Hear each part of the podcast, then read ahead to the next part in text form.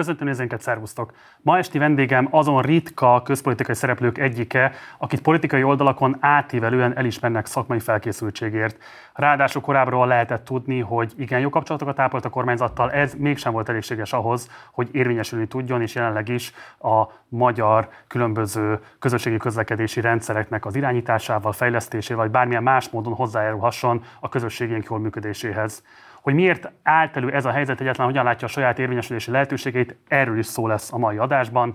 A vendégem nem más, mint Vitézi Dávid. Azonnal bemutatom őt, de mielőtt ezt megtenném, mindenképpen iratkozzatok fel a csatornára, ha még nem tettétek volna meg, illetve ha lehetőségetekben áll, akkor kérlek, hogy szálljatok be a finanszírozásunkba a leírásban található lehetőségen keresztül és akkor fordulok mai vendégemhez. Szervusz Dávid, nagyon köszönöm, hogy elfogadtad a meghívást. Köszönöm a meghívást, örülök, hogy itt lehetek. Ugye voltál cégvezető a Budapesti Közlekedési Központnál, a Budapest Fejlesztési Központnál, illetve a Nemzeti Közlekedési Központnál. Voltál múzeumigazgató, az évek óta zárva tartó közlekedési múzeum élén, illetve miniszteri biztos és államtitkár is. Kijelenthető, hogy jelenleg semmilyen szintjén nem dolgozol a magyar államigazgatásnak? Ez így van, igen. Tehát nincsen semmilyen szerződésed a kormányjal vagy kormányzathoz köthető szervezettel? Nincs semmilyen. Akkor igazából mivel foglalkozol mostanában? Köszönöm a kérdést. Alapvetően szakértőként dolgozom közlekedéspolitikai kérdésekben, részben nemzetközi közegben, a Nemzetközi Tömegközlekedési Szövetség, ami lényegében a világ összes nagyvárosának a közlekedési társaságát, BKK, BKV-szerű szervezeteit összesíti tényleg Ausztráliától Dél-Amerikáig, és persze benne Európa, az Egyesült Államok és Ázsia nagyvárosaival. Itt még a BKK-ból is, de egyébként még korábbról is, azt nem említetted, de ugye én azért ilyen civil közlekedési aktivistaként kezdtem, még azokból az időkből is van egy elég erős kapcsolatrendszerem szakmailag ezzel a nemzetközi közeggel, úgyhogy az ő segítségükkel, vagy, az, vagy, vagy, vagy inkább úgy mondanám, hogy az ő képviseletükben több nagyvárosban a világban, ebből Riadról beszéltem nyilvánosan is nemrég, de más részein is a világnak próbálok abban segíteni, hogy egy-egy tömegközlekedési problémát jobban tudjanak megoldani, és itthon is vannak kisebb ilyen munkáim, feladataim. Nyilván azzal a szakértői csapattal, akikkel évek óta együtt dolgozunk, azért ha olyan munka, vagy olyan lehetőség, vagy olyan projekt van, ahol lehet tenni valamit azért, hogy jobban menjenek a dolgok, akkor, akkor ezt megtesszük. Nemzetközi környezetben mennyire megkelt megütközést az, hogy egy ilyen szakmai renomival rendelkező szakembert igazából az állama vagy a szülőhazája az nem alkalmaz és parlagon hagy? Én nem szoktam ilyen áldozat szerepben tetszelegni, és itt sem De szeretnék. De látnak esetleg így téged? Szerintem azért ez gyakran előfordul sok helyen, hogy egyes szakemberek, akik egyszer vezető pozícióban vannak, aztán a politika forgószínpadán valami átalakul, és akkor akár egy időre, akár hosszabb időre nem, nem látnak el ilyen típusú vezető szerepet otthon, és nyilván ha valaki egy pontnál magasabb vezető pozíciót látott el, akkor nyilván ugyanabban a szervezetben, ugyanabban a rendszerben nyilván nehéz más posztokon, vagy más módokon részt venni, ez teljesen természetes, azt hiszem. Alapvetően azt látom, hogy Budapestnek a közlekedési megítélése az pozitív nemzetközileg, és, és a BKK-val, a BKK létrehozásával egy olyan trendet előztünk meg nemzetközi szinten, ennek a, hát ilyen multimodális ügynökségnek hívják szép szakszóval, ami azt jelenti, hogy ugye egyébként egy londoni mintát követve, tehát nem a saját ötletünk nyomán, a Transport for London mintáját Budapestre átültetve létrehoztuk azt a BKK-t Tarlós István főpolgármesteri választása után, amely egyszerre foglalkozik közúti közlekedéssel, tömegközlekedéssel, taxiszabályozással, egyáltalán a közterületekre nem mint egy ilyen mint egy ilyen szükséges rosszra, hanem mint a közlekedés politikai eszközére tekint. És ilyen tekintetben Budapest a, a Hongkong, Szingapur, Dubai, London mellett a, mondjuk a világ öt első városa között van, aki ezt meglépte, és sok olyan város van most, amikor ellepik a városok közterületeit a megosztható rollerek, autók, jönnek az önvezető autók, a közterületeink menedzsmentje és a közlekedéspolitika egyre szorosabban összefügg. Nagyon sok olyan város van világszerte, aki ezt a példát szeretné valamilyen módon átvenni, és ilyen szempontból én nyilván kapóra jövök, mint aki egy ilyen átalakulást végigcsinál Budapesten már. Felteszem, hogy Budapesten kapóra úgyhogy akkor csapjunk bele a közepébe. Szerintem a legtöbbeket érdeklő kérdéset teszem ezzel kapcsolatban, hogy 2024-ben vannak-e főpolgármesteri ambícióid? Nincsenek, nincs ilyen nap, nincsen a napi renden, nem foglalkozom ezzel, én most szakemberként dolgozom, és ezt is tervezem. Korábban sem volt, mi azért háttérinterjúk során beszélgettünk olyan hozzád közel álló, vagy egykor közel álló emberrel, aki azt erősítette meg, hogy azért neked korábban igenis voltak ilyen típusú ambícióid. Az nem állt nagyon közel, ez nem igaz. Ez nem igaz.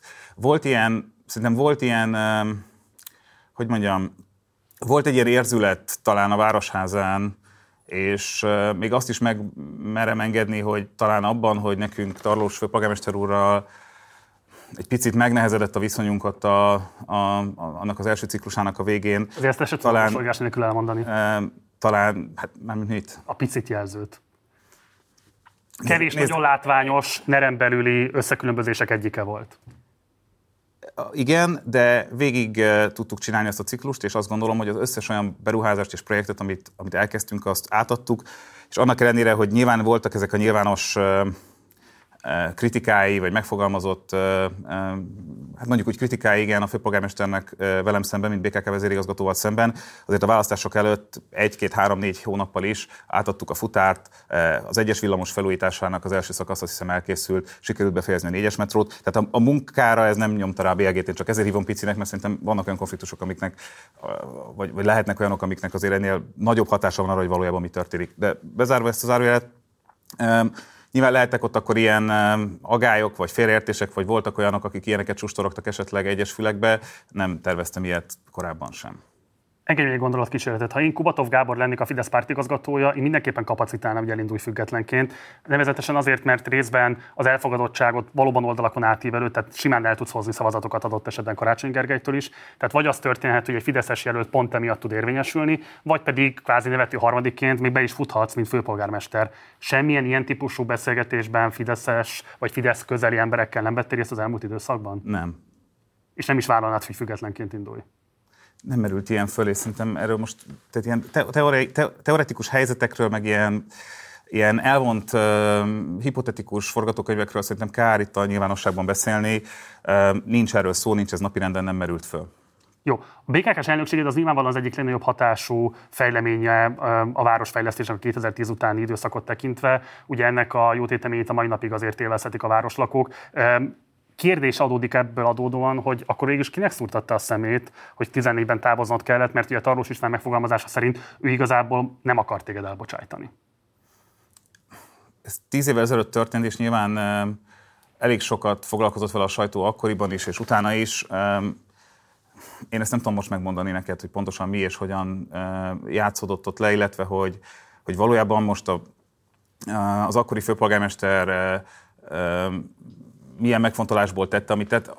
A hatályos magyar törvények szerint, és ezek akkor is így voltak, a fővárosi cégvezetőknek a kinevezését és a felmentését csak a főpolgármester kezdeményezheti. Ez ma is így van, akkor is így volt.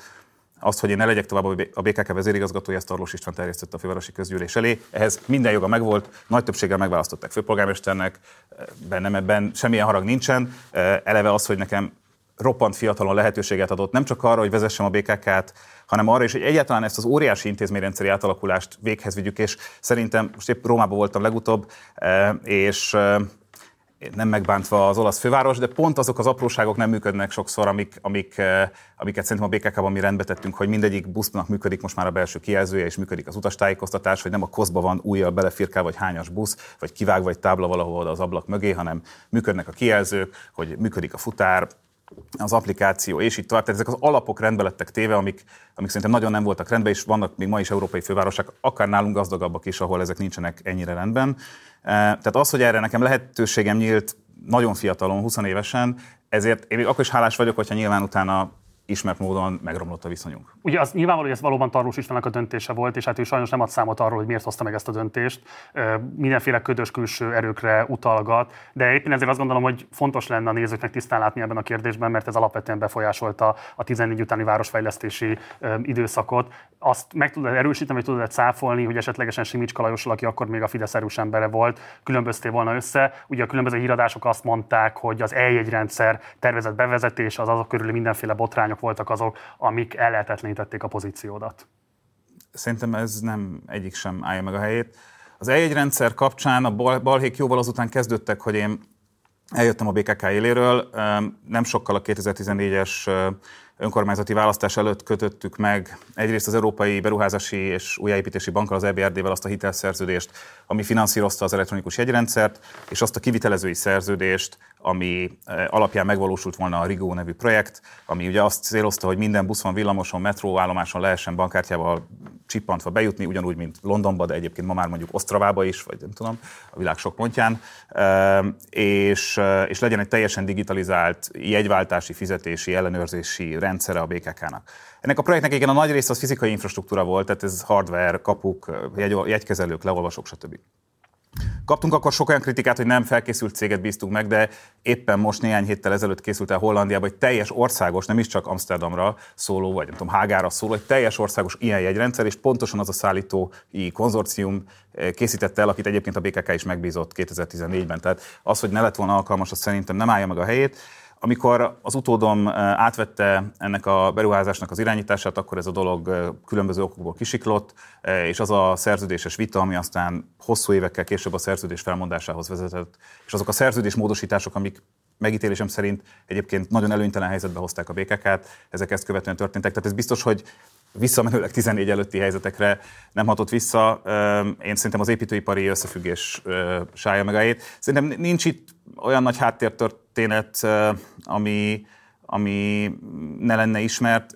Itt volt egy, volt egy olyan szituáció, ahol, ahol a főpolgármester más, talán kevésbé kevésbé cselekvő és aktív közlekedéspolitikai irányítást, hanem inkább egy, egy, egy, egy kockázatkerülőbb, mondjuk így közlekedéspolitikai irányítást képzelt el. A népszerűség nem volt így?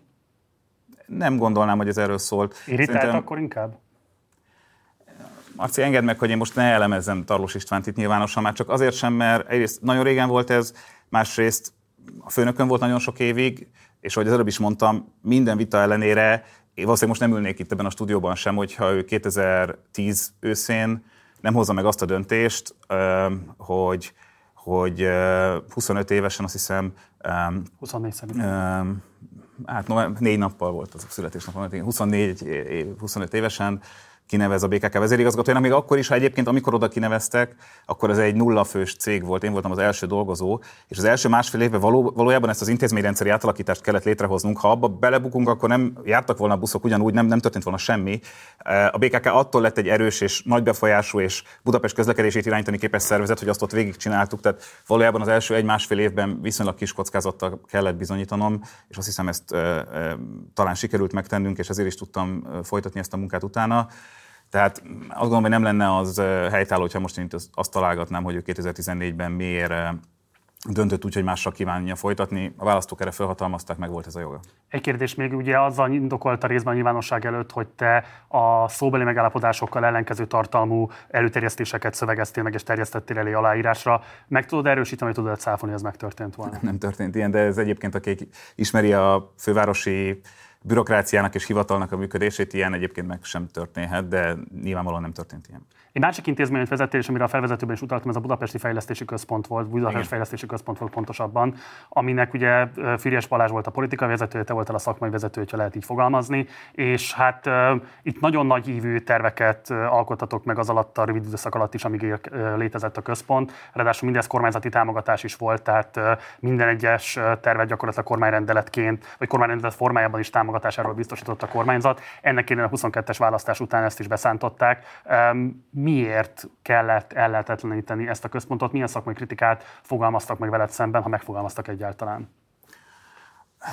Ha megengedett, talán onnan indítanám, hogy miért jött létre a BFK, eh, mert talán eh, ez egy fontos eh, kontextus. Ugye 2020-ban már két éve működött az előző kormányzati ciklusban egy Budapesttel foglalkozó államtitkárság. 2018-ban a parlamenti választás után döntött úgy a kormány miniszterelnök, hogy legyen először egyébként a rendszerváltás óta Budapest és agglomerációja ügyeinek egy kormányzati felelősségrendszere. Ekkoriban egyébként még bőven-bőven Tarlós István a főpolgármester, de éppen azért, hogy a kormány oldaláról legyen egy erősebb partnerség a fővárossal, vagy legyen egy intézményesebb együttműködés, ugye talán nem függetlenül attól, hogy ekkoriban olimpiai pályázat is napirenden volt, ez létrejött. És aztán 2020-ban jutott ezzel odáig, hogy azt felismerte Fűrjes Balázs és a, a tárcatirányító miniszter Gulyás Gergely is, hogy ennek valamiféle intézményi formát a minisztériumi államtitkárságon túl érdemes lenne adni, ekkor jött létre a Budapest Fejlesztési Központ.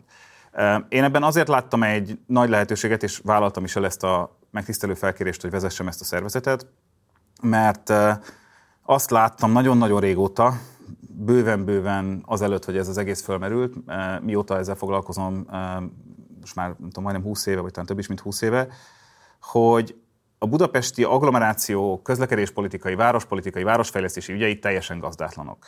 Magyarországnak egy a kontinentális Európában teljesen egyedülálló közigazgatási rendszere van, amit a rendszerváltás hozott. Egy alapvetően brit modellt ültettek át a, a magyar közegbe, ami azt, tehát hogyha azt leképezzük, ami ma van, hogy van egy, van egy nagy hatáskörű, sok témával foglalkozó központi kormányzat, parlamentáris demokráciában, nincsenek valójában felhatalmazással bíró megyék, amiknek van bármiben érdemi hatáskörük, és nincsenek, végképp nincsenek régiók, választott regionális önkormányzatok. A főváros esetében pedig van egy, van egy fővárosi önkormányzat, ami egyáltalán nem bír hatáskörrel a saját agglomerációjában, közvetlenül választott főpolgármesterrel, és egy elég szűk hatásköri mesdjével, aminek a közlekedés a legfontosabb eleme, és egyébként tőle független kerületek, akik egyébként vagy együttműködnek vele, vagy nem. Ez egy az egyben Nagy-Britannia és London képlete. Ezt másolták át Budapestre, vicces is látni, néha még akár a Covid alatt, vagy mostanában is, amikor a jobboldali kormány és a baloldali londoni városvezetés vitatkozik, akkor néha az ember kicseréli a városneveket, egy az egybe azok a viták zajlanak, mint itthon. Ez nyilván ennek a közigazgatási berendezkedésnek is a, a következménye.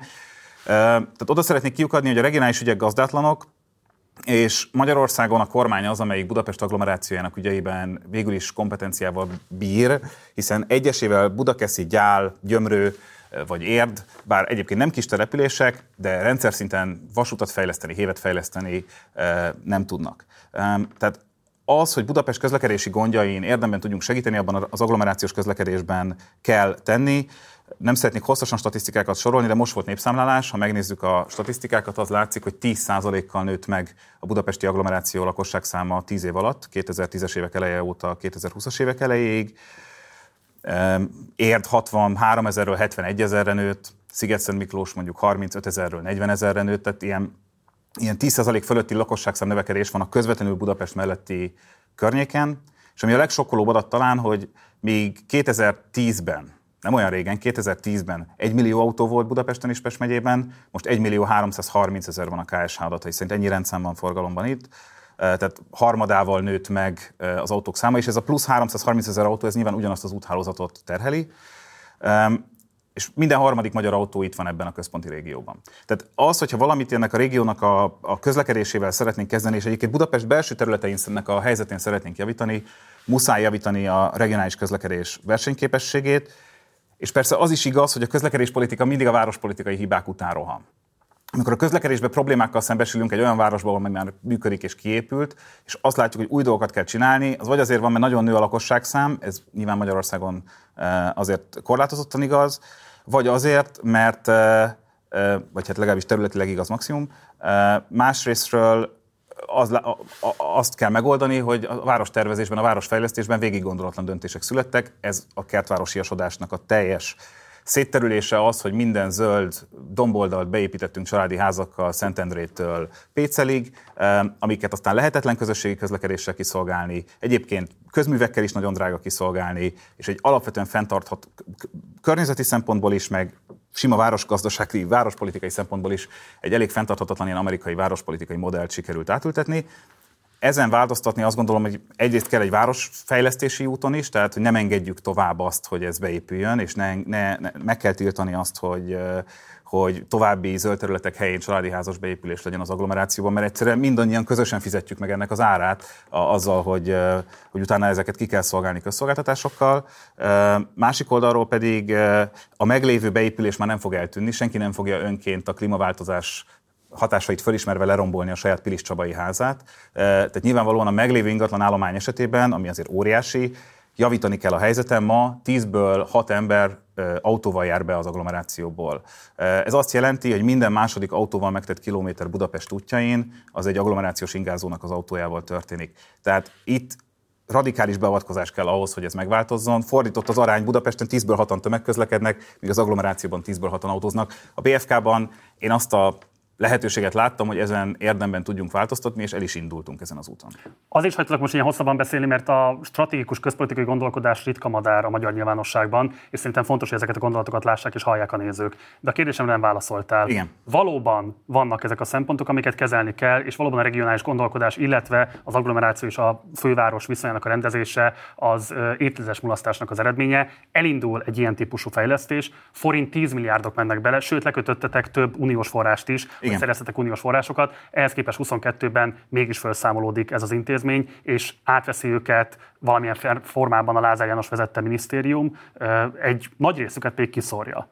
Mi történt? Tehát itt a miniszterelnök volt elégedetlen a munkáddal, és ezért nem engedte, hogy folytasd a munkádat, vagy Lázár János olyan mandátumot kapott, hogy azt érezted, hogy te nem fogsz tudni vele együtt dolgozni a továbbiakban? Um, ugye ez kronológikusan nem pontosan így történt, bár a végeredménye valóban az, hogy megszűnt a BFK.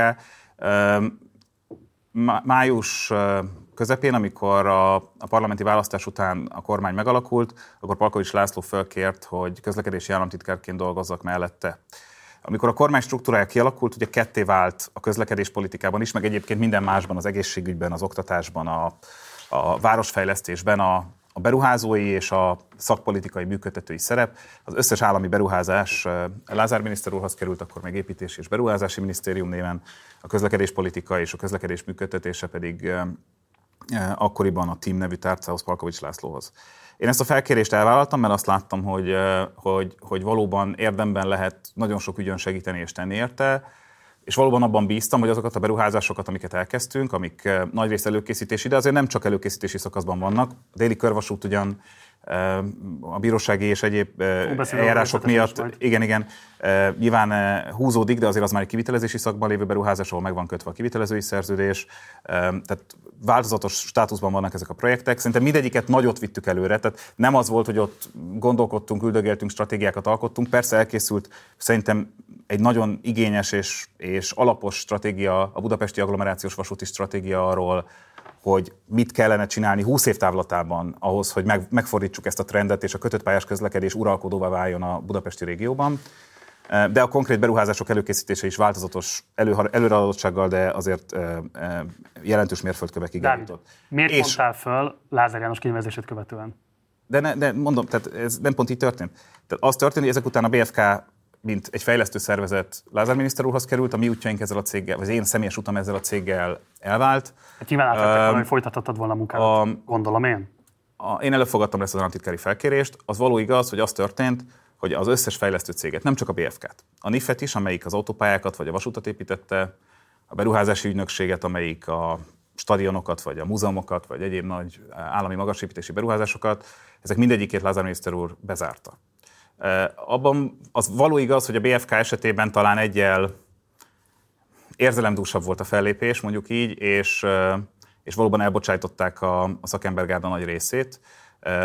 De ez már reakció volt a te felmondásodra? Vagy nem, én ekkor, államtitkár, én ekkor államtitkár voltam, nem, nem, nem. Kár értük, nagyon jó szakembergárda dolgozott a BFK-ban, mindegyikük talált állást nagyon gyorsan. Sajnos van, aki külföldön, Ausztriában vagy Németországban az államvasutak fejlesztési igazgatóságain, van, aki itthon, akár az államigazgatásban, van, aki a BKK-nál fővárosban, van, aki a magánszférában, tehát szétoszlott ez a csapat.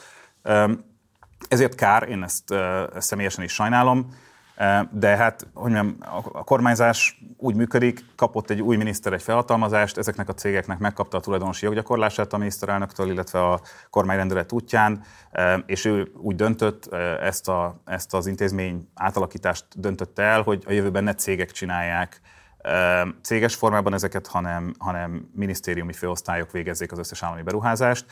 Nyilván ebben az is közrejátszott, ne legyünk naívak, hogy, hogy lényegében az állami beruházások nagyon nagy többsége leállt az elmúlt egy évben. Leginkább azért, most főleg az én szakterületemen leginkább azért, mert az Európai Uniós forrásokhoz Magyarország eh, nem fér hozzá.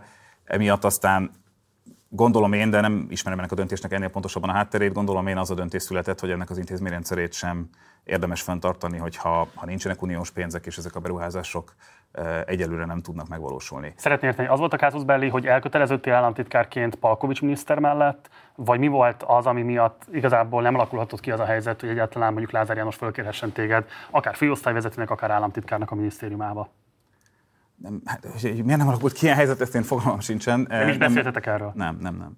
Amikor amikor őszintén szóval, amikor én már tudtam, hogy a miniszter lesz, és létrejön ez a minisztérium, akkor már rég Palkovics László ezt a beszélgetést lefolytattuk, és már azon dolgoztam én is, és az a csapat is, aki aztán velem ezen dolgozott, hogy hogyan tudjuk a MÁV és a Volán ügyeiben a legnagyobb hatást elérni. Nyilván abban bíztam, ez tény, hogy azok a beruházások Budapesten, és az, főleg az agglomerációban egyébként, amiket dolgoztunk, azok tovább mennek, és azokra fogok tudni a továbbiakban is hatást gyakorolni, de de itt semmilyen ilyen, nem tudom, személyes konfliktus, vagy nem tudom, ilyen típusú helyzet nem volt. Én egy másik felkérést elvállaltam, az a cég, amit korábban vezettem, egy új politikai felügyelet alá került, Gulyás Gergely és Füriás Balázs helyett Lázár János vette át ennek a, a felügyeletét és irányítását. Nem volt arról szó, hogy esetleg menjen ez is a Palkovics minisztériumhoz? A feladat nem, a, ez már egy nagyon technikai részletek, a feladat nem, az nyilvánvaló volt, hogy minden beruházás az a beruházási minisztériumhoz tartozik, már csak a nevénél, meg a hatáskörénél fogva is. Arról, hogy maga a cég és annak a struktúrája az valamilyen módon ott folytassa, erről volt szó, de aztán végül az a döntés született, hogy a cég maga is Lázár miniszter úr irányítás alatt folytatja. Ugye Füriás Balázs hamar kegyvesztetté vált, hiszen a választáson Hajnal Miklós megverte őt az egyéni körzetében. Innentől kezdve nem kellett nagy politikai jóstehetség ahhoz, hogy lehessen tudni, hogy az Orbánista logikában neki előbb vagy utóbb nem lesz nagyon maradása, és ez is következett be. Te már eleve azért mentél Palkovics Lászlóhoz, mert tudtad jól, hogy Füriássel ilyen szempontból az érvényesülésed igen korlátozott lesz a következő négy évben? Nem, nem, nem. Um, nekem Füriás Balázsral nagyon, nagyon jó munkakapcsolatom volt, és és ugye miniszterhelyettesként folytatta, tehát azért a kormányzásnak, ha úgy tetszik, egy magasabb rangú pozícióján folytatta, mint korábban, amiről, amiről alapvetően a nemzetközi sport ambíciói miatt köszönt le, az én azt láttam a Balázson, amikor közel dolgoztunk egymáshoz is, hogy a sportügyek a leginkább ezek a nemzetközi sportügyek azok, amik őt talán a legesleginkább foglalkoztatták, tehát szerintem ez egy érthető döntés volt. Nem, Palkovics László azzal keresett meg, hogy egy lendületesebb közlekedéspolitikai új irányítást szeretne a, ebben a most zajló ciklusban, és, és az alapfelkérés arra vonatkozott, hogy a, vagy az volt a fókusz, inkább így mondanám, és ugye ezzel én foglalkoztam néhány évvel korábban már e, e, még egy másik struktúrában, hogy a MÁV és a Volán irányítási rendszerét az kicsit ahhoz hasonlóan alakítsuk át, ahogy a BKK-nál a Budapestit megtettük. Tehát az államnak a megrendelői közszolgáltatás minőség ösztönzési képességét javítsuk föl. Erről szólt ez a Nemzeti Közlekedési Központ koncepció, és, és legyen sokkal határozottabb, felkészültebb, és a, az utasok érdekeit akár a MÁV-val szemben is hatékonyabban képviselő megrendelő a magyar állam. Ez az intézményi reform elindult, ennek egyébként még a törvényi háttere is megszületett, aztán nyilván ismert tény, hogy Pakovics miniszter úr körülbelül fél évvel a, a, azután, hogy a, ez a ciklus elindult, lemondott erről a tisztségről, és akkor nyilván... Most politikai ez, járulásnak érezted? én? Hm? Nem. Nem. Én, nem. Hát ez azért a te érvényesülési lehetőségét is jelentősen korlátozottak erre a ciklusra. De nekem nincsenek ilyen eleve elrendelt, hogy mondjam, előjogaim, hogy nekem mindenképpen nem tudom, vezérigazgatónak vagy államtitkárnak kell lenni amikor erre van felkérés, olyan környezet, ahol érdemben lehet tenni és javítani az ügyeken, akkor ezt teszem, ha, ha nincsen, akkor pedig nincsen. Azt nyilván önvizsgálat alá vetettem, hogy a mi munkánk a közlekedésben hozzájárult-e ahhoz, hogy ez a gyors, rapid átalakulás megtörténjen. Erre így hosszú időtávlat, vagy nem hosszú, de hát fél év távlatából is az a, az a válaszom, hogy nem. Tehát alapvetően az energetika világában az Energiaügyi Minisztérium létrejötte, és az energetikai a, háború fényében, és egyetlen az energetikának egy ilyen első számú közpolitikával válásával kialakuló viták vezettek oda, hogy, hogy végül ez a tárcátalakulás megtörtént, és Palkovics László úgy döntött, hogy, hogy energetikai terület nélkül nem folytatja ezt a miniszteri, miniszteri munkát. Ez, ez nyilvánvaló tette, hogy az a felkérés és az a munka, amit mi eddig együtt végeztünk, az ott véget ér. Muszáj megkérdezni, mert egyszerűen nem értem a, a folyamatot. Tehát ott vagy a, BF, a BFK-ban, és süllyedőhajónak érezted, és azt gondoltad, hogy muszáj lenne váltanod, és ezért indultál az államtitkári pozíció irányába. Azt gondoltad, hogy a kettőt lehet párhuzamosan csinálni. Tehát mi volt a terved arra vonatkozóan, hogy láttad a választási eredményeket, láttad azt, hogy Füriás Balázs körül hogyan fogy el a levegő. Mit gondoltál, hogyan leszel képes a BFK-s eredményeket, vagy egyetlen a munkát, azt a csapatot, akiért felelősséget vállaltál, egyben tartani, és azokat a terveket a következő ciklus során realizálni? A BFK-ban szerintem az alapokat letettük. A budapesti agglomerációs vasúti stratégia megszületett, nyilvános a kormány elfogadta, az Európai Bizottság elfogadta, mint olyan stratégiát, ami, ami alapján, ami abban már benne van, azt nem kell újra elmagyarázni, miért szükséges, hanem egyébként, ha van rá forrás, akkor uniós forrásra, ha úgy tetszik, ez egy automatikusan feljogosító stratégiai keret. Egyébként a, a, ennek az egész vasútfejlesztésnek úgy unblock, nyilván vannak lokális viták, erre utaltál, hogy beszélni is fogunk róla, de, de úgy unblock megvolt a politikai támogatottsága nem csak kormányzati oldalról, de a főváros is kinyilvánította egy döntésben, hogy támogatja, az agglomeráció pedig alapvetően nyilván támogató volt. És a legtöbb beruházás eljutott arra a pontra, hogy a koncepcionális döntések megszülettek. A, a tervezésnek az a legizgalmasabb része, hogy mit is kéne itt csinálni, az mind a HÉV projektben, mind a vasútfejlesztések nagyjában e, mögöttünk volt. Nyilván nem azt gondoltam, amikor ezt az államtitkári felkérést elvállaltam, hogy soha többé nem fogok ezzel foglalkozni, és nem fogok beleszólni, vagy nem lesz róla véleményem, de azért alapvetően abban bíztam, hogy ha előbb-utóbb lesznek Európai Uniós források, akkor ezek a beruházások most már vannak olyan előkészítettségi szinten, vannak olyan műszaki tartalmi tisztázottsági szinten, hogy a vita legfeljebb az lesz, hogy most akkor melyikre jut előbb pénz, vagy melyik tud előre kerülni. Bocs, te egy nagyon tapasztalt közigazgatási szakember, vagy pontosan tudod a magyarországi viszonyokat, politikai támogatás nélkül bármilyen szakmai előkészítettség mellett is nincs olyan beruházás, ami ebben az országban megvalósulna. Tehát nyilvánvalóan tisztában kellett lenned vele, hogy vagy a BFK-t valaki nagyon magas szinten magához veszi, és babusgatja ezeket a projekteket, és ki járja a hozzá szükséges forrásokat, vagy ez megy a süllyedőbe. Ez nem egészen így van. Tehát a közlekedés politikai szakpolitikai irányítás ebben a struktúrában, ami most már történelem, mert eh, hisz a közlekedés és a beruházási tárca összeolvad, de abban a fél évben, amíg ez körül, külön volt, addig a közlekedési szakpolitikának annak, hogy melyik beruházások és milyen közlekedéspolitika valósuljon meg, ennek az irányítása Palkovics Lászlóhoz és eh, tartozott, és neki én voltam a közlekedési államtitkára. Tehát arra, amit te keresel, arra bőven volt ráhatásom, még bizonyos szempontból nagyobb is ehm, államtitkárként, mint BFK vezérigazgatóként. Nyilván utólag visszanézve a dolog más fényben látszik, hiszen fél év után ez a minisztérium megszűnt, és, eh, és mint ilyen az egész egy teljesen más kontextusban van ma, mint akkor volt. Nézd, hogy, hogy, hogy ha az ember tudja előre, hogy pontosan mikor mi fog történni, akkor nyilván sokszor lehet, hogy más döntéseket hoz, mint uh, amiket egy olyan helyzetbe hoz, amikor ez az információ nem áll rendelkezésére. Nyilván, hogyha azt valaki előre megmondja, hogy fél év után ez a minisztérium, ahova, ahova megyek, az megszűnik, akkor lehet, hogy nem így döntöttem volna, de ennek szerintem semmilyen értelme nincsen ma erről beszélni.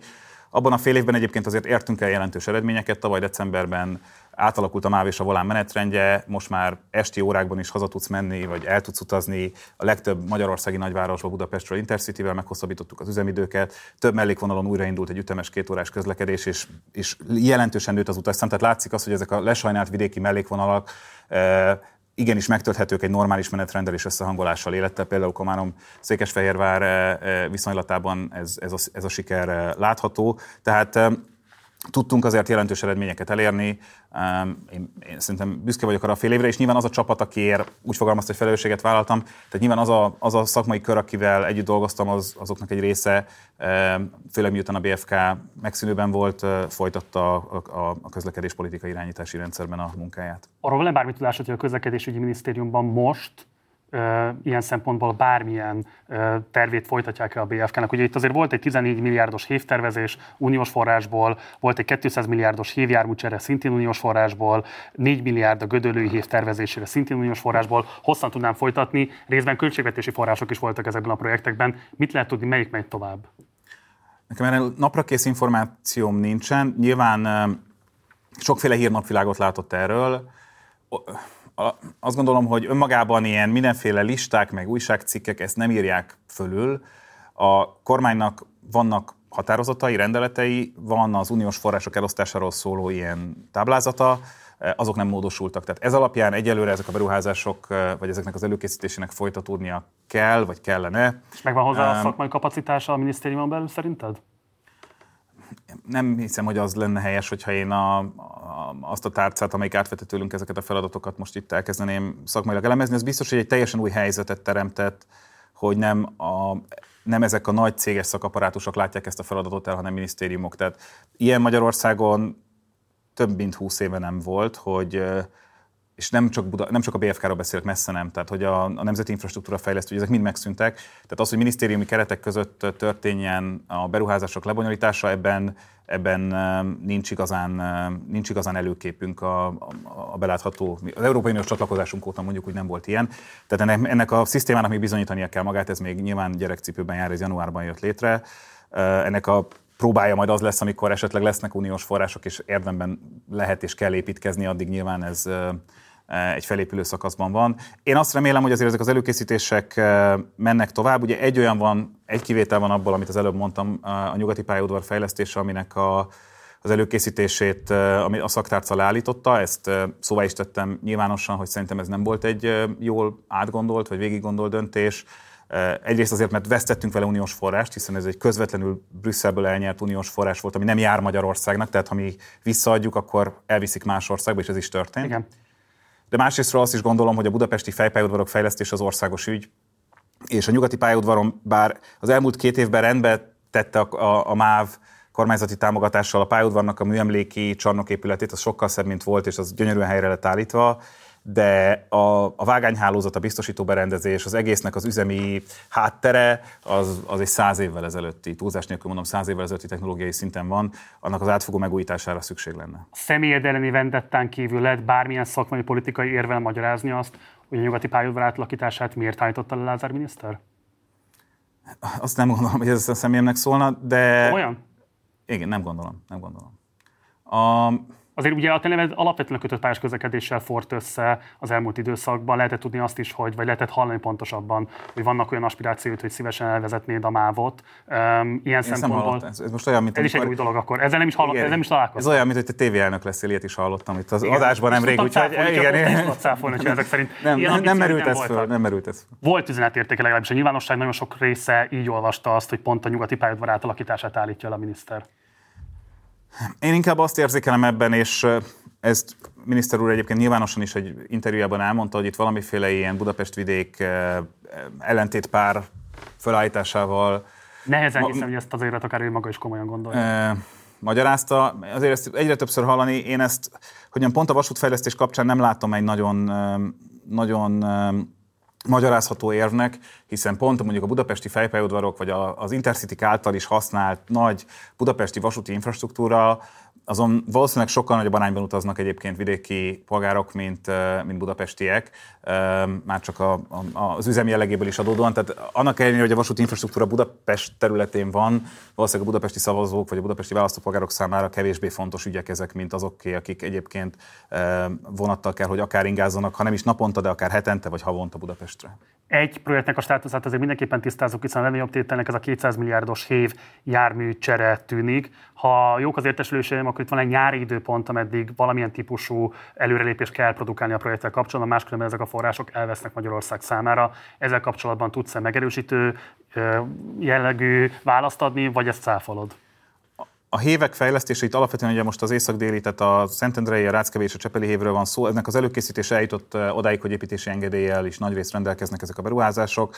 Itt ugye az volt a célunk, hogy a héveket egy egyenszilátságú, jó minőségű szolgáltatási szintre felhozzuk, alacsony padlós hévek, szintbeli beszállás, jó minőségű szép állomások, P pluszer parkoló biciklitárolók, a mai 40-es döcögés helyett mondjuk a Ráckevei héven mindenhol emelt sebesség 80 km per óra vagy hasonló, és és a Csepeli hévnek egyrészt meghosszabbítás a Csepelen egyel kiebb, egy megállóval kiebb, másrészt a Ráckeveinek, ami ugye az egyetlen olyan gyorsvasútunk, ami nem éri el még a nagykörútvonalát se, a közvágóhídnál ér véget, annak a bevitele tovább a belvárosba a Csepelivel együtt hosszú távon.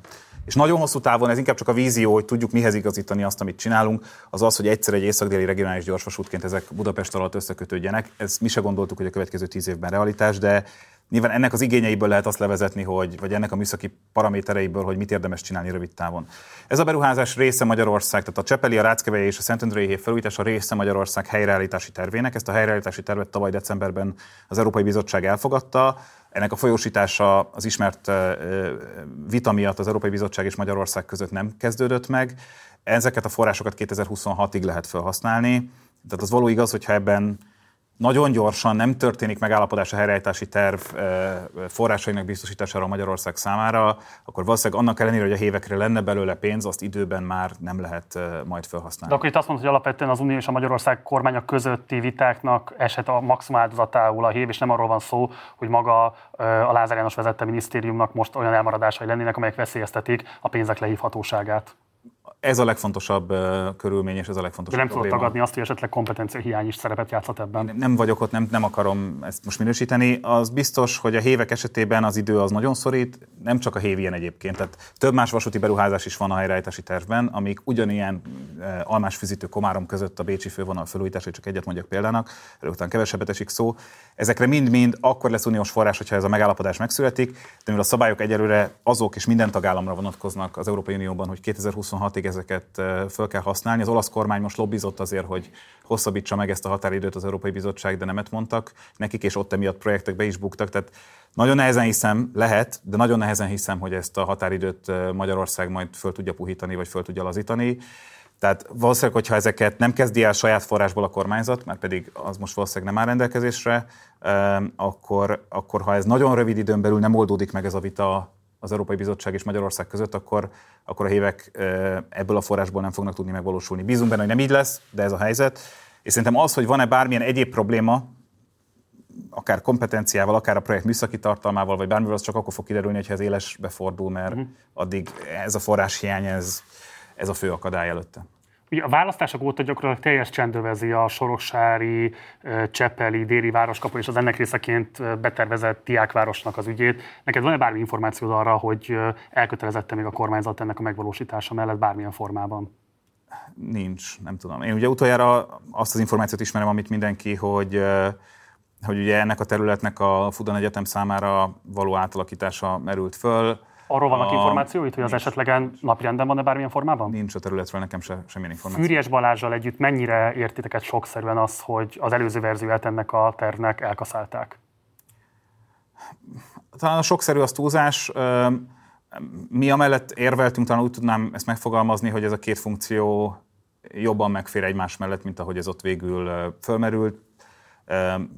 Azt gondolom, hogy a diákváros terület, vagy ez az egész Soroksári Dunágmenti terület, ez ugyanolyan, mint sok más budapesti ilyen akár mondjuk Rákos rendező, vagy a Józsefvárosi pályaudvar, nagy állami tulajdonú rosdövezetek, ahol, ahol érdemi olyan fejlesztéseket lehet megvalósítani, amik ahhoz hozzájárulhatnak, most kicsit visszakanyarodva az előző problematikához, hogy az a kétségtelenül egyre jobban meglévő, vagy, vagy folyamatosan meglévő igény a lakásokra Budapesten, az, az ne olyan helyeken valósuljon meg családi házként zöld domboldalokban, ahol lehetetlen kiszolgálni ezt. Hát hiszen hozzájárulnak a folyamatokhoz, amelyeket kárhoztattál egy 10 perc. Pontosan így van, hanem olyan helyeken viszonylag sűrűn épüljenek ezekbe, nyilván zölddel és jó minőségben, ahol egyébként közösségi közlekedéssel ezeket jól ki lehet szolgálni. A hév miatt erre a, ez a Dunaparti terület, ami továbbra is tudtam már állami tulajdonban van, ez alkalmas, vagy akár a vasút mentén a Rákos rendezői terület erre alkalmas, tehát vannak ilyen rosdővezetek. Nyilván ezek azért is állnak így parlagon, és ez igaz erre a diákváros területre is,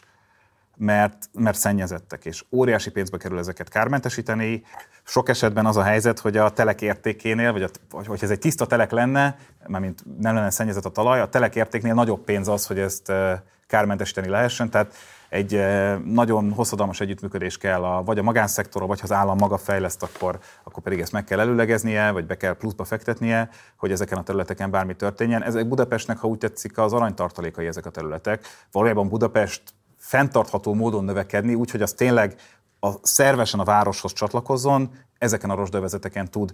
Ilyen szempontból szerintem én örültem volna, hogy a diákváros megvalósul, de szerintem az, hogy ez a terület továbbra is köztulajdonban van, nem nem épült rajta olyan funkció, ami, a, ami az értelmes hasznosítását a jövőben megakadályozza, ez, ez a lehetőség ez megmaradt ezzel. Ugyanakkor azért ez mégiscsak felvet egy fontos szakmai kérdés, amivel kapcsolatban kíváncsi lennék a véleményedre, hogy te lényegében egyébként a lakhatást, a lakáspolitikát azt infrastruktúrás kérdésnek tekinted -e. Ezt azért is kérdezem, mert azok a szempontok, amiket a beszélgetésünk legelején behoztál, hogy hogyan kellene eh, leszorítani ezt a típusú agglomerációs mozgást. Tehát nyilvánvalóan az ilyen típusú közlekedéspolitikai fejlesztések, azok szolidáris lakáspolitika nélkül sehol a világon nem valósultak meg. Nyugat-Európa számos hivatkozott példája, mindegyike egy nagyon erős szolidáris, általában államilag finanszírozott és működtetett lakhatási infrastruktúrával együtt valósul meg. Erről Magyarországon pedig szinte soha nem beszélünk. Azért az változó, hogy az államilag finanszírozott-e, az biztos, hogy um, inkább azt látjuk Nyugat-Európában, én így fogalmaznék ezt, uh, ezt az angol ilyen szép szakszóval Transit Oriented Developmentnek, tehát tömegközlekedés orientált városfejlesztésnek hívja, hogy a városfejlesztést minél kompaktabb módon, a, közösségi közlekedés mellé irányítja, vagy a közösségi közlekedéssel együtt fejleszti. Szerintem például kompaktságában az, ami a Kopaszigát környékén létrejött, az, az elég kompakt ahhoz, hogy egy fenntartható városi szövetbe tartozom, most a toronytól félretéve lévő többi terület is. A torony nyilván a magassága miatt végképp kompakt, ahogy tetszik, vagy sűrű beépítés, de nem épült meg mellé még mindig a vasútállomás, az ugye a déli körvasút beruházás része, és nem épült meg a villamos hosszabbítás. Ezeknek valószínűleg vagy együtt kellett volna megépülni a városfejlesztéssel, vagy akár azt megelőzve. Bízom benne, hogy sikerül pótolni ezeket a hiányosságokat utólag. Tehát én azt hiszem, hogy az mindenképp fontos, és ezt látjuk Európa szerte, hogy ahol ahol közösségi közlekedést fejlesztünk, és az a közös erőforrásainkból, most akár uniósak azok, akár hazai kormányzatiak, vagy akár csak fővárosiak, beruházunk, ott oda irányítsuk a lakásfejlesztést, hiszen az az infrastruktúra, ami létrejött, az ki tudja ezt szolgálni, és így valójában a közösségi források jobban hasznosulnak, hiszen azok, akik egyébként egy új lakásba beköltöznek, nem autózni fognak, vagy nem utólag kell rohanni az ő igényeik után, és valamilyen eldugott lakóparkba, vagy jobb esetben lakóparkba, vagy családi házas övezetbe valahogy nagy nehezen a közösségi közlekedést utólag megcsinálni. Tehát szerintem ez, a, ez az európai minta. Nyilván, hogy aztán ennek milyen ösztönzői vannak, Olaszországban például alapvetően lakásszövetkezeti irányokban terelgetik a szabályozással ezeket, tehát nem kifejezetten állami vagy önkormányzati szociális bérlakásépítés Azt támogatandónak tartanám? Nem. A lakásszövetkezetet? Igen, igen. Azt gondolom, hogy ez egy olyan megoldás lehetne, ami, ami edukálná is egy picit a, a, a lehendő tulajdonosokat abban, hogy hogy, hogy milyen közös, közösen milyen város lehet elképzelni. Ha megnézzük azokat a modelleket, ahol ugye ezekben a lakásszövetkezeti logikákban az történik, hogy a, a, a, a lakásvásárlók valójában összeállva egy közös, valamilyen megszervezett módon ingatlanfejlesztőként lépnek fel közösen. Tehát nem az van, hogy van egy ingatlanfejlesztő, aki a reménybeli profit reményében fogja, és ugyanolyan lakás, kis, egyébként nagyrészt kis lakásokból, ugye ezt látjuk Budapesten, telerak egy óriási házat, ilyen 40-50-60 négyzetméteres lakásokból, és aztán azokat megpróbálja lehető legnagyobb profittal, és ahhoz, hogy még jól le lehessen adni a lehető legalacsonyabb minőségben megépíteni, hanem hogyha az ingatlanfejlesztő, aki egyébként nagyrészt ezeket a házakat egyébként hitelből építi, eh, helyett az ingatlanfejlesztő, ha úgy tetszik, azok valójában leendő tulajdonosok, akik ugyanúgy lakáshitelt fognak fölvenni, hogy megvegyék azt a lakást. Tehát ha közösen fölvesznek lakáshitelt, az valójában az egész struktúra megépítéséhez is elegendő forrás lehet, akkor hirtelen tulajdonosként lépnek föl, és hirtelen az történik, hogy olyan méretű lakások épülnek, ahol egy család is hosszú távon tud lakni, akár egy többgyerekes család is meg tudja találni az otthonát, tehát kevésbé fog kiköltözni az agglomerációba meg az általános minősége is nyilván magasabb akkor egy ilyen háznak, hogyha olyanok is beleszólnak a tervezésébe, akik leendő tulajdonosok lesznek. Akár Bécsben, akár Olaszországban erre jó minták vannak. Nyilván adókedvezményekkel segítik ezt sokszor, hiszen hiszen azért az, hogy tulajdonosok összeálljanak, és ezt az egész összeszerveződés létrejöjjön, ez, ez úgy magától nehezen történik meg, hogyha erre nincsen semmilyen adópolitikai ösztönzés. Ugye szerintem a BFK-nek az egy takadhatatlan szakmapolitikai eredménye, hogy nagyon széles körben tette, vagy vetette észre azokat a szempontokat, hogy hogyan kellene az agglomeráció és a főváros viszonyát a közlekedés frontján a közösségi közlekedés irányába elmozdítani, hogy ez miért probléma, milyen tovább gyűrűző hatásai vannak.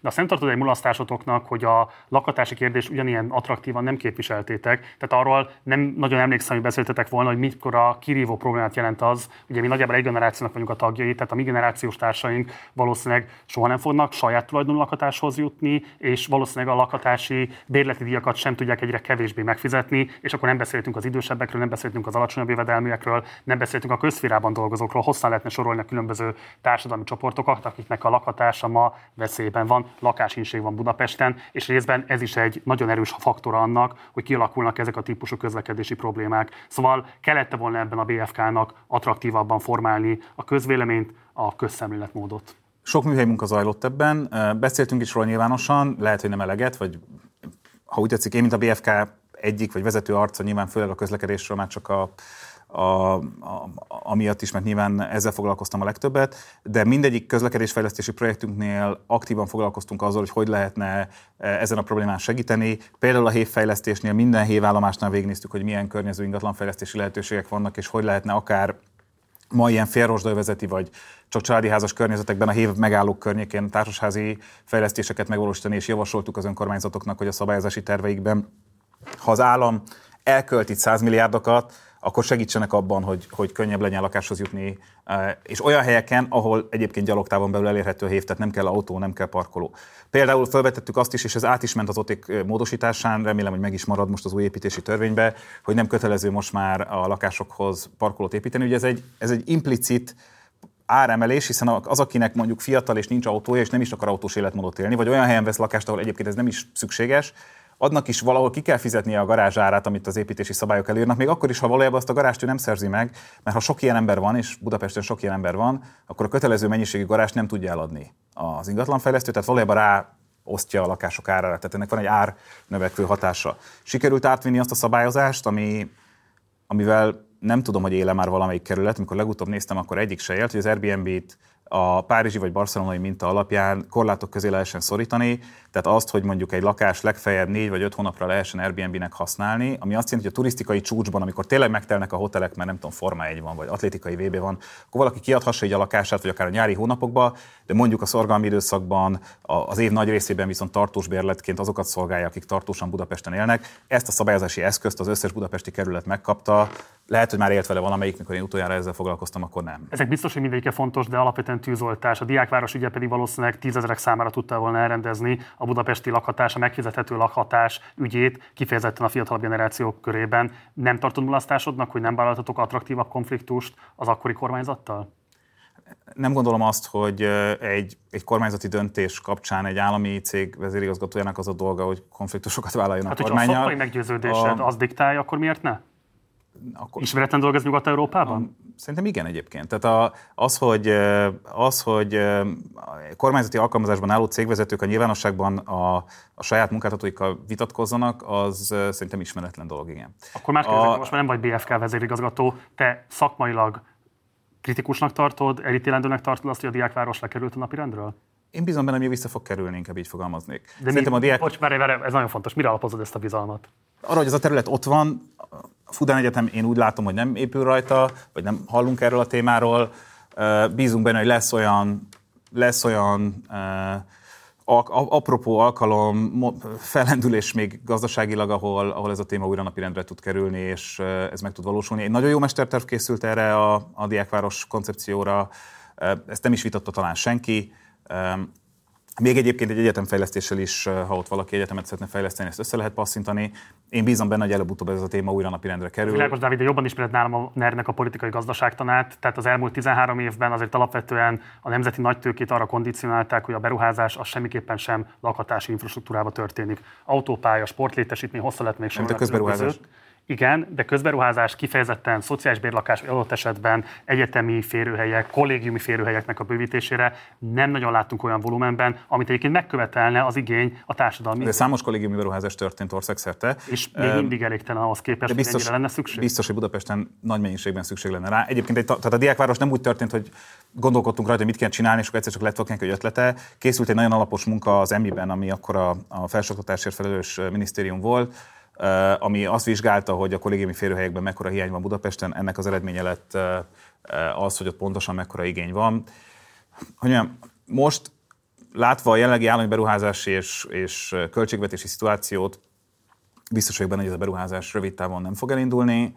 Én abban tudok bízni, és erre utaltam itt inkább az előbb, hogy nem épül oda valami olyan funkció, ami megakadályozza azt, hogy később esetleg egy ilyen beruházás meg tudjon valósulni. És azt pedig szerintem mindig érdemes átgondolni, hogy, látva azért a, az állami beruházásoknak a tökéletlenségét, ami a vasútnál szinte elkerülhetetlen, mert ott ez egy, ott ez egy adottság.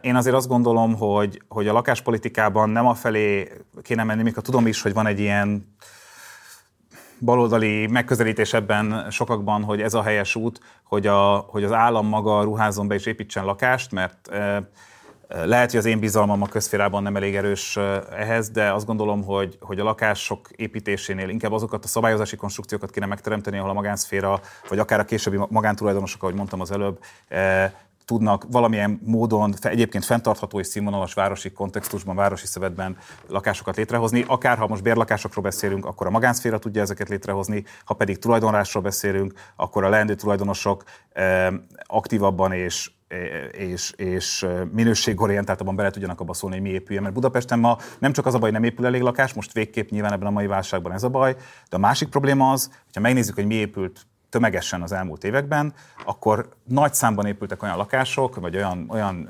olyan, olyan hát lakóparknak hívják, csak ezt a szót próbálom mindig elkerülni, lakótelep, modern lakótelepek, amik amik valójában a, a, a tipikus agglomerációs életmódnak nem alternatívái. Alig van zöld, ami van, azt is beparkolják, nincsenek színvonalas közterületek, az alapvető közszolgáltatások vagy szolgáltatások hiányoznak, mondjuk Új-Budának elég jelentős ilyen részei vannak, a körülnézünk, de máshol is, és, és az a lakásméret is nagyon sokszor hiányzik, ami egy nagyobb családnak a, a, a hosszú lakás, lakhatásához szükséges. Tehát mivel ilyen típusú szabályozási ösztönzés ma nincs, az ingatlanfejlesztők pedig a legnagyobb profitot egy 42 négyzetméteres lakáson tudták elérni, ennek, ennek ez lett az eredménye. Én ezt egy érdekes ellentmondásnak tartom, mert korábbi interjúban mindig kijelented azt, hogy a kötött pályás közlekedés esetében az állami tulajdonlás és az állami befektetés az, ami a leginkább kívánatos. Talán utaltál is arra, hogy például a brit vasúthálózat esetében konkrétan megfizethetetlen és nagyon rossz minőségű szolgáltatás jött létre. És ilyen szempontból mondjuk, mondjuk azt felteszem, nem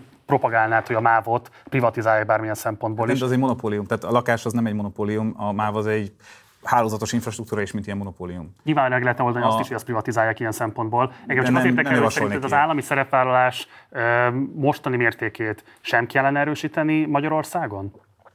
A MÁV vagy a lakások? Lakás. Lakás. Lakásépítés kifejezetten. A, szerintem a különböző szabályozási eszközök, amik az elmúlt években születtek, csak stb., azok azok leginkább egy kistelepülési, kisvárosi, akár falusi kontextusban célzott szabályozási eszközök voltak, és Budapesten, vagy akár a budapesti agglomerációban sokszor vagy torzulásokat hoztak, vagy nehezen voltak alkalmazhatók. Szerintem a városi kontextusokra célozva lenne tere annak, hogy új, új eszközök, új szabályozók, új ösztönzők jelenjenek meg. Például csak, amire az előbb utaltam, nem azt mondom, hogy ez a Szent Grál, vagy ez az egyetlen megoldás, de akár mondjuk a lakásszövetkezetek kapcsán, eh, vagy akár annak kapcsán, hogy a parkolóépítéseket, ha valaki akár teljesen elhagyja, akkor kaphasson olyan kedvezményeket, ami erre ösztönzi, és a fenntarthatóbb közlekedés felé eh, tereli. Hogyha valaki olyan helyen fejleszt ingatlant, ahol már az alapinfrastruktúra megvan, ahol nem kell utána rohanni infrastruktúrával, közlekedéssel, egyebekkel, akkor erre legyen egy fokozottabb ösztönzés. A rosdövezeti szabályozás valahol ezt szolgálta, de azért ez még nincs, mondjuk úgy nincs teljesen kihasználva. Tehát szerintem, szerintem a nagyvárosi kontextusokban több célzott eszköz kéne, és egyébként ez nem csak Budapest, tehát amit most elmondtam, az a, a, a fejlődő ipari nagyvárosainkra, mondjuk Győre vagy Debrecenre ugyanígy igaz. Ugye van egy másik izgalmas ellentmondása a pályafutásodnak, hogy annak ellenére, hogy a szakmai képezettségeidet igazából nagyon kevesen kérdőjelezték meg, valójában mégsem tudtál politikailag úgy érvényesülni, mint amit esetlegesen részben a szakmai felkészültséged, részben pedig a tudhatóan Orbán Viktor családi köréhez való kapcsolódásod alapján feltételezhetne a laikus szemlélő. A te ilyen értelemben családi kapcsolatrendszeredből profitált bármit, mondjuk például a budapesti tömegközlekedés, tehát jelentette bármilyen megkülönböztetett előnyt más politikusokhoz képest, hogy te tudtál adott esetben lobbizni, használtad egyáltalán ezt a típusú kapcsolatrendszeredet? Szerintem ez a kapcsolatrendszer, vagy nem tudom mi, ez messze túl van dimenzionálva, és inkább ez egy ilyen komment folyamokban fújódó ilyen misztikum. Nem vagyok közvetlen családi vagy rokoni kapcsolatban a, miniszterelnökkel. Nyilván egy nagyon távoli átéten a, a féltestvéremnek van egy, egy rokoni kapcsolata, de alapvetően nem, nem, ebből, nem, nem ebből az irányból közelítem ezeket a problémákat. Tehát a válasz az, hogy nem egyébként. Tehát nem, nem tudok visszaemlékezni olyan helyzetre, ahol ezek erre volt szükség. Tehát nem alapvetően... a miniszterelnökségre, nem jártál el felcsútra adott esetben lobbizni? Nem, nem, nem, nem. nem. A... Ez utólagosan értékelve nem volt hiba? Nem. Nem de nem is gondolom, hogy ebben nekem más lehetőségeim lettek volna, mint, vagy jobb lehetőségeim lettek volna, mint a, a, az egyébként közhivatalt viselő és erre felhatalmazott főnökeimnek, mondjuk a főpolgármesternek. Tehát nem, szerintem ez inkább egy ilyen misztikum, aminek nincs, nincs valós háttere. Az, hogy én BKK vezérigazgató lettem, abban, abban a legnagyobb szerepe annak volt, hogy, hogy előtte éveken keresztül ezt a civil közlekedési aktivizmust vittük, napról napra küzdöttünk azért, hogy jobb legyen a budapesti tömegközlekedés. Aki abban az időben követte a, nyilván, a budapesti nyilvánosságot, talán emlékszik rá, hogy az éjszakai buszhálózatoktól kezdve a, a a budai fonódó alapjainak a letételeig, a villamos hálózat átszervezéséig rengeteg javaslatunk volt, ezeket képviseltük egész fiatalon is már a, a nyilvánosságban. Én Tarlós Istvánt így ismertem meg egy ilyen szakmai munka kapcsán, nem azért, mert bemutatott neki nem tudom én kicsoda, a, a, akár a szüleimen, akár bármilyen egyéb rokoni kapcsolaton keresztül.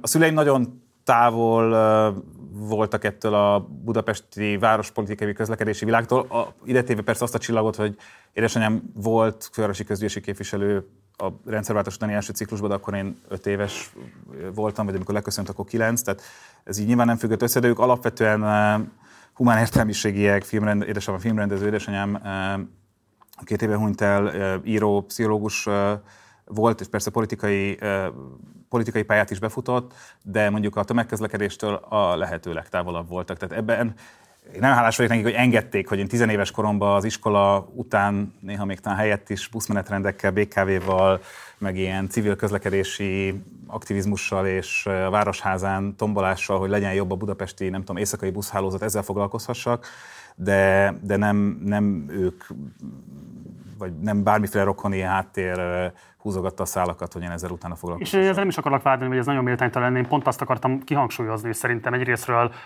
részben a családi szocializációd miatt, részben a közéleti tájékozódtságod miatt, ami kettő nyilván egymással szorosan összefügg. Tehát nyilvánvalóan tisztában vagy vele, hogy ebben az országban komplet nemzetgazdasági ágazatoknak a sorsáról és szabályozási környezetéről tud egy személyben dönteni a miniszterelnök. Ez elég jól dokumentált a nyilvánosságban, tehát ebben semmifajta urban legend vagy bármifajta összeesküvés elmélet nincs. Nagyjából az akaratát semmi más nem tudja befolyásolni, mint az, hogy ő maga hogyan hogyan gondolkodik erről vagy arról a kérdésről. Ezzel tisztában léve nyilvánvaló, hogy ha te eredményeket akartál elérni közpolitikában, akkor fölmerülhetett benned az, hogy egyszerűbb mint hogy Tarlós Istvánnal vagy bárki mással viaskodj, hogyha kapsz egy konkrét mandátumot a miniszterelnöktől arra, hogy ezt vagy azt meg tud valósítani. Azt, hogy ez föl sem merült benned, azt nehezen hiszem. Azt, hogy miért nem éltél vele, az jobban érdekel, hogy ez egyfajta morális gát volt benned, vagy inkább azt gondoltad, hogy ezzel olyan politikai kitettségnek tennéd ki magadat, amit nem akartál menedzselni. Tehát, hogy igazából nagyon ritka az, hogy valaki ennyire közel és megközelíthető módon tud a miniszterelnökkel adott esetben kapcsolatot fölvenni, és nem él ezzel a lehetőséggel ebben az országban azért, hogy a karrierjén, vagy az általa fontosnak tartott közpolitikai célokon valamit lendítsen. Ez, ahogy ezt a kérdést megfogalmaztad, ez kicsit úgy tűnik, mintha egy nem tudom, pokerjátékban végig a kezembe lett volna valamilyen kártya, amit sose játszottam ki, én ezt nem így élem meg visszatekintve sem, hogy ez valóban így. Egy nem mondta, hogy először hallod ilyen, ezt a kérdést. E, ilyen felállás lett volna.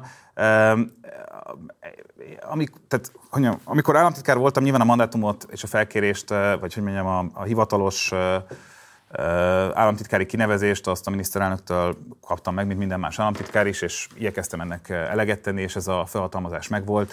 Nyilván azért azt gondolom, hogy a BFK létrejötte, és az, hogy ezeket a projekteket el tudtunk indítani, és bármelyik hév vagy vasútfejlesztésen indult, mindegyik kormányhatározaton az van odaírva, hogy Orbán Viktor SK, ez nyilván, nyilván ott is megkaptuk ezt a támogatást, vagy amikor a közlekedési múzeum beruházást elindult, és meg tudtam arról győzni a kormányzatot, hogy ne a Városligetben Bálmászlóval közösen meg tudtuk győzni, hogy ne a Városligetben próbáljuk meg abban a régi épületbe betuszkolni a mozdonyokat és a villamosokat, mert nem fog beférni, még föld alatti bővítéssel sem, hanem Kőbányán az északi járműjavítóban, a, a Rosdövezetben, egy volt MÁV csarnokban tudjuk a közlekedési múzeum beruházást megcsinálni, aminek a tervei el is készültek, bízom benne, hogy előbb-utóbb lesz pénz megépíteni is. Ez nyilvánvalóan a kormány és, a, és akár a miniszterelnök támogatása volt ott megszületni. Tehát hát de, nagyon sok ügyben... abból, de abból te milyen következtetés van hogy egy miniszterelnöki szignóval ellátott kormányrendelet, az gyakorlatilag van, hogy két éves időtartamot sem él meg érvényességben? Egyrészt ezek, a, amikre az előbb utaltam, mondom, vasút és hév kapcsán, ezek azért nagyon túlnyomó többségében mind a mai napig hatályosak, és én bízom benne, hogy ezek a beruházások előbb vagy utóbb meg is valósulnak. Az, hogy az meg szerintem nem helyes, hogyha bárki, akinek lehetősége van egy, két, három, öt, tíz évig valamilyen közhivatalt betölteni, az, az elkezdi az ügyeket olyan mértékig sajátjaként kezelni, hogy egyfajta ilyen mondjam, úgy, úgy, úgy tesz, mintha a történelem lapjait csak ő írhatná, és se előtte, se utána nincs más. Én nem így viszonyulok ehhez, tehát nyilván most, hogyha nem az én feladatom ez, hanem másé, születhetnek más döntések. Azért az elmúlt pár évben a világ elég nagyokat fordult, a, a, a, tudjuk jól a világpolitikai kontextust, és azt, hogy egyébként mondjuk az uniós források kiesése a magyar kormányzati működésből is milyen hatásokkal bír. Tehát az, hogy ebben vannak változások, szerintem ez, ez érthető. Én abban bízom, hogy azért azok a stratégiai alapok, amiket letettünk, ezek ezek túlélik ezeket. Tehát mondjuk akár a múzeumot említettem az előbb, akár az, hogy az a helyszín és az a terv, éveket tettünk bele, nagyon jó terv lett. Én nagyon bízom benne. nagyjából 18 milliárd forintnyi közpénz? A, nem, annyit nem. Hát ugye 10 milliárd volt az előkészítés, és a tervezés elviekben 8 milliárd. A nyilvánosságban ezek, a, ezek az adatok ez, érhetőek el. Ez egy rész, és egy részhalmaz és egy halmaz, tehát a 8 a 10-nek a része. Oké. Okay. Tehát 10 milliárd forint volt körülbelül. Hát az, az se kevés pénz van, bocsánat. Nem, nem, nem, nem mondtam, hogy kevés, csak azt mondom, hogy 18. Oké, okay, rendben van, de azért még 10 milliárd forint sem hiszem, hogy ne hiányozna mondjuk az országnak bizonyos pontjairól. Nem akarok demagógiába elmenni, de azt, hogy egy ilyen előkészítettségű tervet lesöpörnek az asztalról. De szerintem, hogy abban bízom, hogy nem lesz lesöpörve. Ez egy bizalom. Nyilván az, hogy itt erre utalok, ez is annak a része, hogy szeretném, hogy ez, ez ne így legyen. Bizalom, persze. Hát amíg nem épül meg, addig csak az lehet, ugye ezt tudjuk jól, ami nem történt még meg, az, az mindig megváltozhat. Én bízom benne, hogy ezek a munka, ez a munka, amit ott elvégeztünk, akár a múzeum előkészítésében, akár a HÉV beruházás előkészítésében, akár a déli körvasút előkészítésében, akár a, a, a, a, egyáltalán a budapesti agglomerációs vasúti stratégiában, az, az kamatozni fog és érvényesülni fog. És ebben azért jók a tapasztalataink. Tehát ahhoz képest, hogy milyen egyébként a nyilvánosság számára is sajnos viszonylag ilyen hogy mondjam, tematizált módon váltunk el a Tarlós István főpolgármesterrel a 2014-ben. Az a munka, amit a BKK-ban akkor elindítottunk, ez mind a mai napig hozza a gyümölcseit, és nagyon sok olyan alap, amit letettünk, az megvalósult. A budai fonódó évekkel azután készült el, hogy, hogy én már nem dolgoztam ott, és nyilván ezt mi kezdtük el előkészíteni. Aminek már a megnyitójára sem a... el, vagy az átadására pontosabban. Igen, ilyen az élet. A, a, De tényleg, vagy... bocsáss meg, azért ez egy, ez egy szerintem kifejezetten kellemetlen és nagyon undok gesztus. Te minden ilyen típusú konfliktusban ennyire diplomatikusan tartod magad, és ilyen nyugodtan tudod kezelni az ilyen típusú közéleti méltánytalanságokat? Igen. Igen.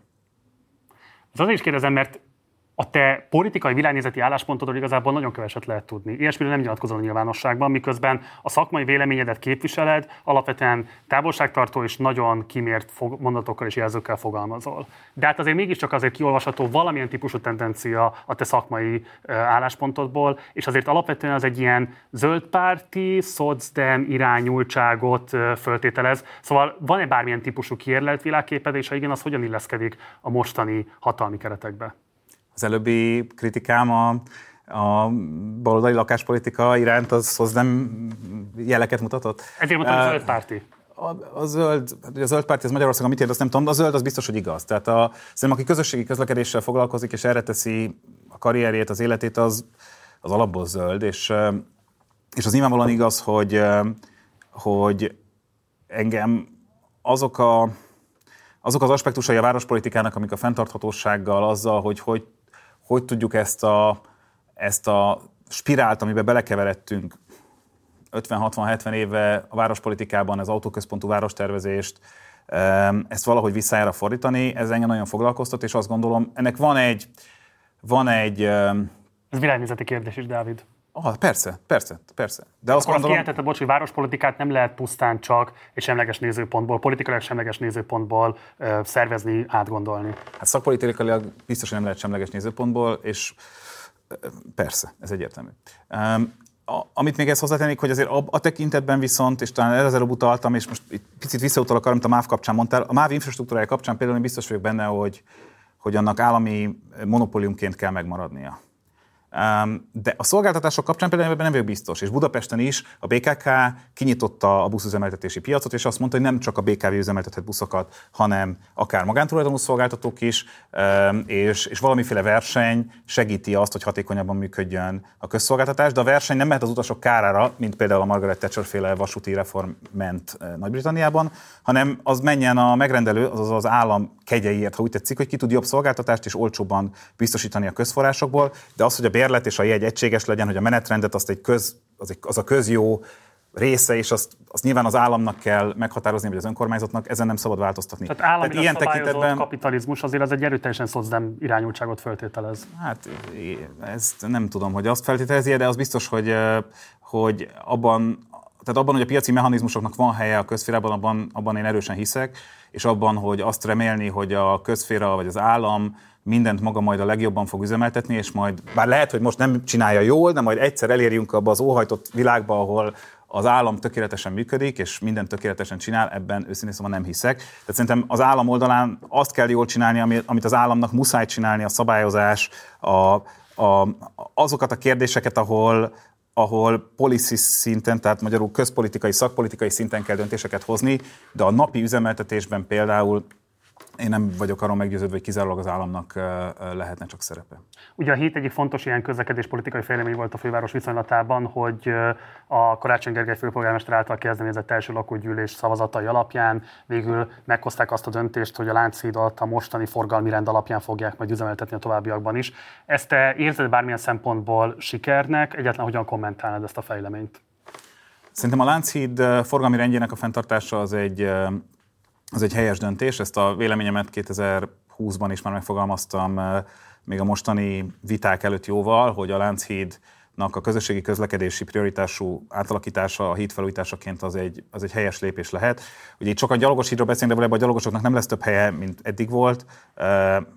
Alapvetően, ami igazán sokat változik, vagy ami talán a legnagyobb súlyú változás ebben az egészben most az az, hogy azok a buszok, amik Budáról Pestre Láncidon mennek át, azok nem egy összefüggő dugóban állnak, hanem az autóknál így, hogy csak ők mehetnek át, lényegesen nagyobb előnyt nyerve tudják összekötni egymással a belbudai kerületeket és, a, és a, a, az Andrássy úti tengelyt. Tehát akkor bocsáss meg, például azoknak a kritikusoknak, akik azt mondják, hogy a buszközlekedést ki kéne tiltani a hídról, azokkal te vitatkoznál. Igen, egyértelműen. Egyértelműen. Az autóklubnak voltak ilyen javaslatai. Igen. Abszolút nem értek velük egyet, szerintem ez egy fontos buszközlekedési tengely, és szerintem az, hogy a buszok kapjanak ilyen feltétlen prioritást, ez helyes.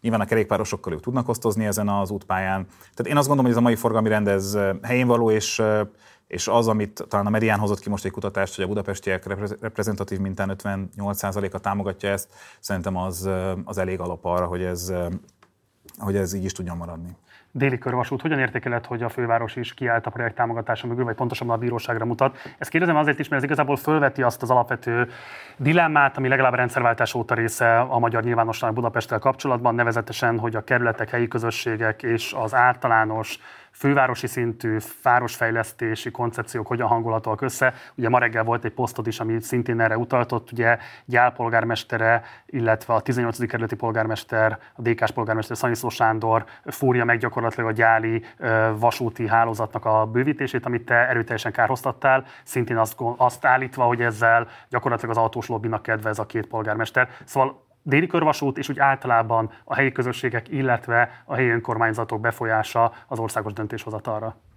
Tehát azt, azzal érdekes volt szembesülni az elmúlt időszakban, hogy közúti közlekedésben ez nyilván régóta ismert, de, e, és érthető is, de hogy a vasútnál is eljutottunk oda, hogy, hogy, a, hogy valaki minél beljebb lakik a város központjához, annál inkább úgy érzi, hogy mindenki, aki egyel kintebbről közlekedik, már az valójában az ő terhére van, és bármiféle fejlesztés azoknak, akik egyel kintebb élnek, az, az ő érdekeivel ellentétes. Mert valójában mind a déli körvasútvita, mind a, ez a Lajos Mizsai vasútvita, de sok más ilyen is zajlik most, ezek mind erről szólnak, hogy, hogy ugye az angolnak van is erre egy ilyen rövidítés, a NIMBY, ez a Not in my backyard, hogy legyen persze, csak ne az én kertem meg végében. A, az, hogy ez átgyűrözött a legzöldebb vagy a legfenntarthatóbb közlekedési mód a vasút fejlesztésére is, azt szerintem egy nagyon nem örömteli fejlemény. És az, Mivel hogy, magyarázod a fővárosnak az álláspontját? És az, hogy kerületek és a főváros mögé áll, az pedig szerintem egy, egy, egy hibás döntés, mind stratégiai szempontból, mind azért, mert szembe megy mindennel, amit, amit ezek a városvezetések, vagy akár a fővárosi városvezetés képvisel, klímavészhelyzet, klímavédelem, fenntartható közlekedéspolitika és egyebek kapcsán. Budapestnek van egy elfogadott mobilitási terve amit a tarlósérában készítettünk még elő, még, még a BKK-ban nekem is volt ebben részem, de aztán utána frissítették a második tarlós ciklusban, elfogadták, az akkori többség és a mostani városvezetés is magáénak vallja. Tehát valójában egy teljes politikai konszenzus van mögötte, ami azt mondja, hogy Budapesten oda kéne eljutni, hogy minden 10-ből 8 hely, helyváltoztatás az tömegközlekedéssel vagy más fenntartható módon kerékpárral stb. történjen, de nyilván zömébe tömegközlekedéssel. Egyébként a Lánchídnak a mai forgalmi rendje ezt szolgálja, tehát szerintem ezért ez szakma, stratégiailag beleilleszkedik abba, ami mögött volt egy fővárosi konszenzus. És a vasútfejlesztés az pedig ehhez elemi szükségesség. Ha nem tudjuk azt elérni, hogy ne 10-ből 6 ember járjon be autóval Budapestre az agglomerációból, ami egy egyre növekvő lakosságszámú környezet, lassan minden harmadik ember ebben az országban itt él ebben a központi régióban. 30, a mostani népszámlálás alapján 32% Budapest és a Pest megye.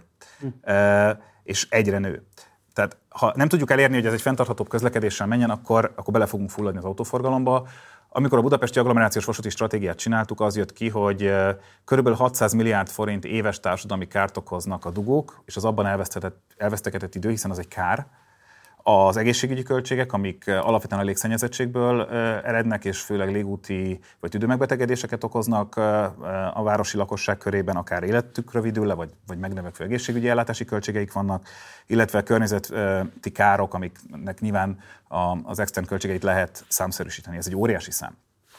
Tehát az, hogy ezen változtassunk, szerintem elemi érdek. Ideig talán mindenki egyet is ért, de aztán ugye eljutunk oda, hogy akkor konkrétan mi történjen, és a déli körvasút esetében abba a, a vitába futottunk bele, hogy bár a vasút területe mióta a világ a világ ki van vagy hát mióta, mióta bármi van, mondjuk így, azóta közlekedésfejlesztési területként ki van szabályozva.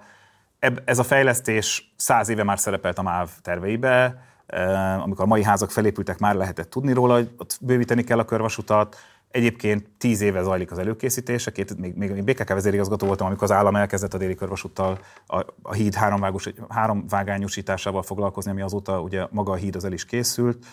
Um, és nyilván azok, akik ott élnek, ők ebben nyilván látnak egy, egy veszélyt, ezt mondjam, én a maximális empátiával igyekszem ez iránt viseltetni, mert nyilván értem azt, hogy egy nagy építkezés, egy nagy beruházás, annak minden pora, zaja, forgalmi lezárása, az, hogy ott több vonat fog járni, ez kivált az emberekből egy, egy erős óvatosságot, és nyilván ők nem látják ennek igazán előnyét, hiszen azok, ami, ami javulni fog a beruházás révén az az, hogy mondjuk Érdről vagy 60 felől több vonat tud bejönni Budapestre, mert nem kell a fejpályaudvarokra menniük, amik tele vannak, hanem a körvasút révén több vonat tud áthaladni, vagy a megállók, az új megállók révén, amik ugye épülnének a MIPA mellett, az a Moltorony mellett, tehát a Nádorkert néven, vagy akár a Népligetnél az Ülői útnál jobban átszállási, jobb átszállási kapcsolatok jönnének létre a vasút és a metróhálózat, vagy a városi közlekedés között. De ez a konkrétan ott élőket nyilván kevéssé győzi meg. Ebből nyilván kialakult egy ilyen konfliktus, nem az első Budapesten, mondjuk innen pár sorokra volt részem még BKK vezérigazgatóként egy ugyanilyen konfliktusban hasonló szerepben részt venni az egyes villamos hosszabbítása kapcsán. Mindenki meg, akad, meg akartott ott a környéken akadályozni, hogy teleúton meghosszabbítsuk az egyes villamost, mert, mert az alapvetően egy háló, nagy hálózati elem, Budapest egyik legfontosabb körgyűrűs villamos a Kelenföldig, megépült, a budai fonódó ellen óriási tiltakozás volt, mind a kettő elképesztő siker lett. Eszébe nem jutna ma senkinek megszüntetni a budai fonódot vagy az egyes villamost, de akkoriban nagyon nehezen tudtuk ezt átvinni. Tehát azt gondolom, hogy ilyenkor a felelős döntéshozatalnak bizony föl kell azt vállalnia, hogy, hogy ezek között a szempontok között mérlegel, és a közösség számára összességében legjobb megoldás mellett dönt, még akkor is, ha lesznek, akik nagyon hangosan tiltakoznak ez ellen.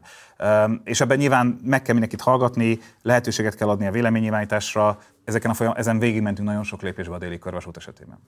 Közlekedési múzeum. Ugye beszéltünk már róla, és akkor köszönöm a korrekciót, hogy 10 milliárd forint ment el előkészítésre, tervezésre, és hát jelenleg igazából ez egy margóra tett, vagy hát non-existens projekt ilyen szempontból. Azt szeretném kérdezni, hogy ugye az eredeti múzeumot azt lerombolták, az megszűnt abban a formájában, hogy sokáig lehetett látogatni a Városligetben. A mai tudásod alapján hiba volt-e elengedni a múzeum akkor infrastruktúráját egy bizonytalan kimenetelő múzeumépítés ígéretének érdekében, ami simán eredményezheti azt is, hogy akár ha ez nem tud a következő 5-6-7 évben megvalósulni, hogy akkor két évtized lesz Magyarország rendszerváltás utáni történetében, amikor a fiatal generációknak igazából közlekedés edukációs lehetősége abban az értelemben, amit a múzeum tudott biztosítani, nincs. Ennek a döntésnek én már nem voltam részese. Tehát amikor a közlekedési múzeum főigazgatója lettem, a múzeum már zárva volt, a műtárgyakat már kivitték, és a bontási munkák kezdődtek. Um, nyilván, eh, ha az a döntés, ami később megszületett, előre ismert lett volna, akkor valószínűleg nem kellett volna bezárni. A dolog természete olyan, hogy néha a legjobb megoldásokat nem egyenesen érjük el, hanem kacskaringók útján.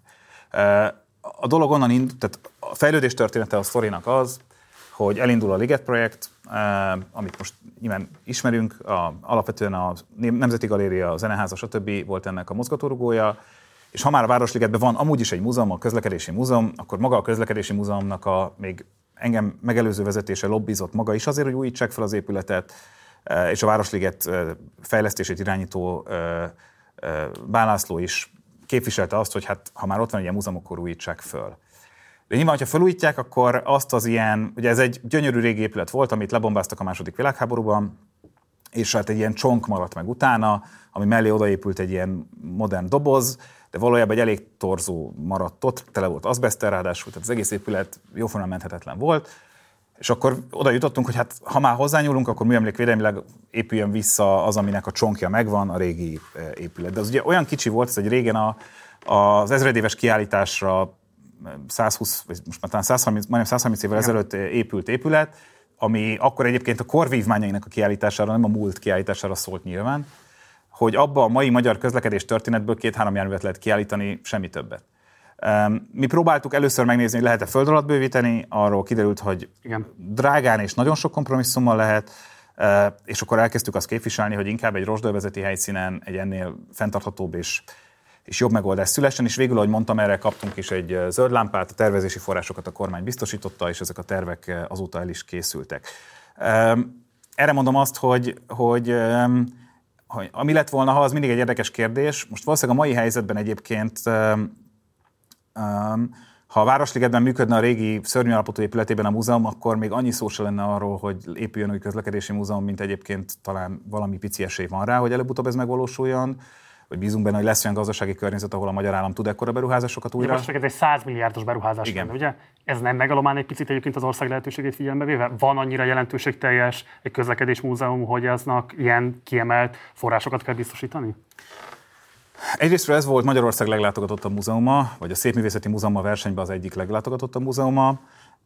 Ez egy, azt gondolom, hogy egy olyan ilyen családi kikapcsolódási célpont, ami az állatkert mellett talán az egyik leg, legprominensebb ilyen célpont volt, és egy óriási műszaki örökségét őrzi ez Magyarországnak, amely műszaki örökség egyébként egyrészt Szerintem méltán lehetünk rá büszkék, számos világszintű újítás, Kandó Kálmántól Ganz Ábrahámig fűződik a magyar közlekedés történethez, amiket érdemes bemutatnunk, akár a nemzetközi, de a hazai közönségnek, az új generációknak is. És azt gondolom, hogy a közlekedési múzeum, és így készítettük el a kiállítás terveit, két üzenetet is tud egyszerre hordozni. Az egyik a, a fenntarthatósági üzenet, a közlekedés az egyik leg nagyobb hozzájáruló a klímaváltozáshoz, az energiaválsághoz, az, hogy ebben egy fenntartható irányba tudjunk váltani, ebben óriási edukációs szerepe van, és mint ilyen szerintem egy ilyen beruházás megtérül. Másrésztről a, a magyar innovációs szemléletnek és, és átadásában egy ilyen típusú múzeum nagy szerepet tud vinni, tehát abban, hogy a, a legfiatalabbakat, akik azért valószínűleg eljutnak egész kiskorukba a közlekedési múzeumba, elültesse azt az agyukban, hogy, hogy igenis újat föltalálni, újat kitalálni, műszaki újításokon dolgozni, a, a technológiai innovációra adni az embernek az életét érdemes és érdemes ezzel foglalkozni, vagy akár csak utánpótlást segíteni nevelni a közlekedésben, ami egy óriási probléma, hiszen egy folyamatos munkaerőhiányjal terhelt ágazat. Ez egy óriási probléma, és akkor ez is kérdezlek téged, hogy nyilvánvalóan egy tökéletlen múzeum, a korábbi közlekedési múzeum volt, is azt gondolom, hogy egy jobb múzeum, vagy egy jobb közgyűjtemény, mint egy nem létező közgyűjtemény. Azért Ebből a szempontból szerinted nem lesznek ennek jó áttetlen kárai arra vonatkozóan, hogy a következő generációknak is lesznek-e elkötelezett közösségi közlekedést, vagy a közlekedést, mint professziót választó aspiránsai? Ezt, ha tudtuk volna, vagy mondom, én ott sem voltam, amikor ezt bezárták, de ha nyilván, ha előre pontosan látja mindenki a jövőt, és hogy milyen döntések születnek, vagy a lehető legjobb döntés megszületik, akkor lehet, hogy nem lett, kellett volna bezárni. Szerintem ez Szerintem, a... Láttad, hogy Magyarországon hogyan valósulnak meg bizonyos beruházások, mondjuk egy nemzeti színház hány évtizeden keresztül kell, Persze. hogy egyáltalán épüljön, vagy a gondolata fejlődjön, hogy aztán kell ez az épület ebben a formában, az más kérdés, vagy a négyes metrót is lehetne mondani. Tehát az ilyen beruházásoknak azért Magyarországon mégiscsak az a vagy hát, hogy mondjam, természete, hogy nem igazán rezsimállóak. Én azt tudom mondani, hogy ha ez a beruházás az elkészült tervek alapján ott megépül, akkor megérte még ez a hosszú kihagyás is, mert ez a hosszú kihagyás az ára volt annak, hogy a lehető legjobb helyen és a lehető legjobb terv szerint épüljön meg. Ha nem valósul meg, akkor, uh, akkor nyilván az egy más fénytörésbe helyezi ezt. A... Lázár János szerint ezt Budapesten kívül kell megépíteni, ezt hogy kommentálnád?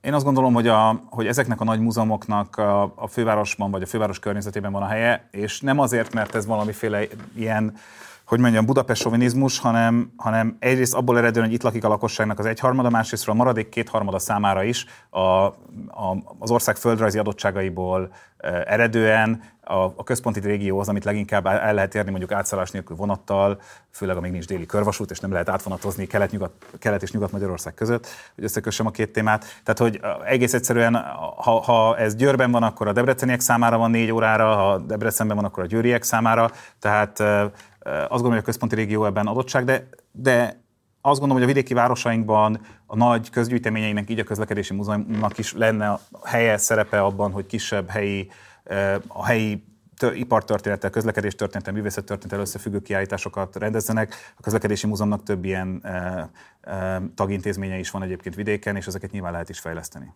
Tilla a Propaganda című műsorában nyilatkoztál úgy, hogy a közféra az a tehetséges fiatal szakemberek számára igazából nem tud vonzó lenni. És ez szerintem ez egy riasztó állítás, és ha most valaki egyébként nézi ezt az adást, és végigtekint a pályádon, akkor a te személyes példád is eléggé riasztó lehet arra vonatkozóan, hogy valaki, akit alapvetően érdekelne a közösség szolgálata, érdekelne a közösségért való cselekvés lehetősége, szívesen dolgozna a közférában. Hát, hogy milyen típusú lehetőségei vannak erre 2023 Magyarországán.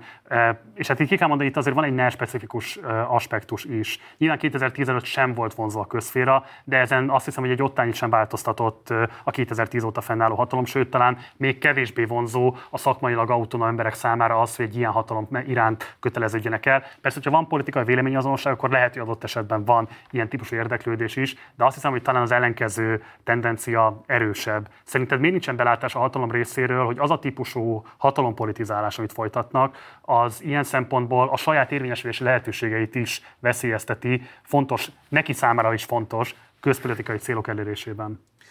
Ha jól értem, az intézményi stabilitást keresed leginkább ebben a kérdésben. Erre én nem tudok válaszolni, hogy ez ennek mi az oka. Valóban van egy, egy volatilitás, mondjuk így, és, és én most nem általánosítva biztos, hogy nem szeretnék erről beszélni, mert nem látok rá más szakterületekre. A saját szakterületemen az biztos, hogy hogy ezt most tapasztaltam az elmúlt időszakban, akár ezzel a nagy fejlesztő cég bezárási hullámmal, hogy nagyon sok olyan fiatal szakember, akit nagyon sokra tartok, nagyon jónak tartok, a BFK-ban nagyon sokan dolgoztak ilyenek, de a Nemzeti Infrastruktúra fejlesztőnél is, inkább azt mondták, hogy most akkor ők inkább vagy külföldön, vagy a magánszférában próbálják meg.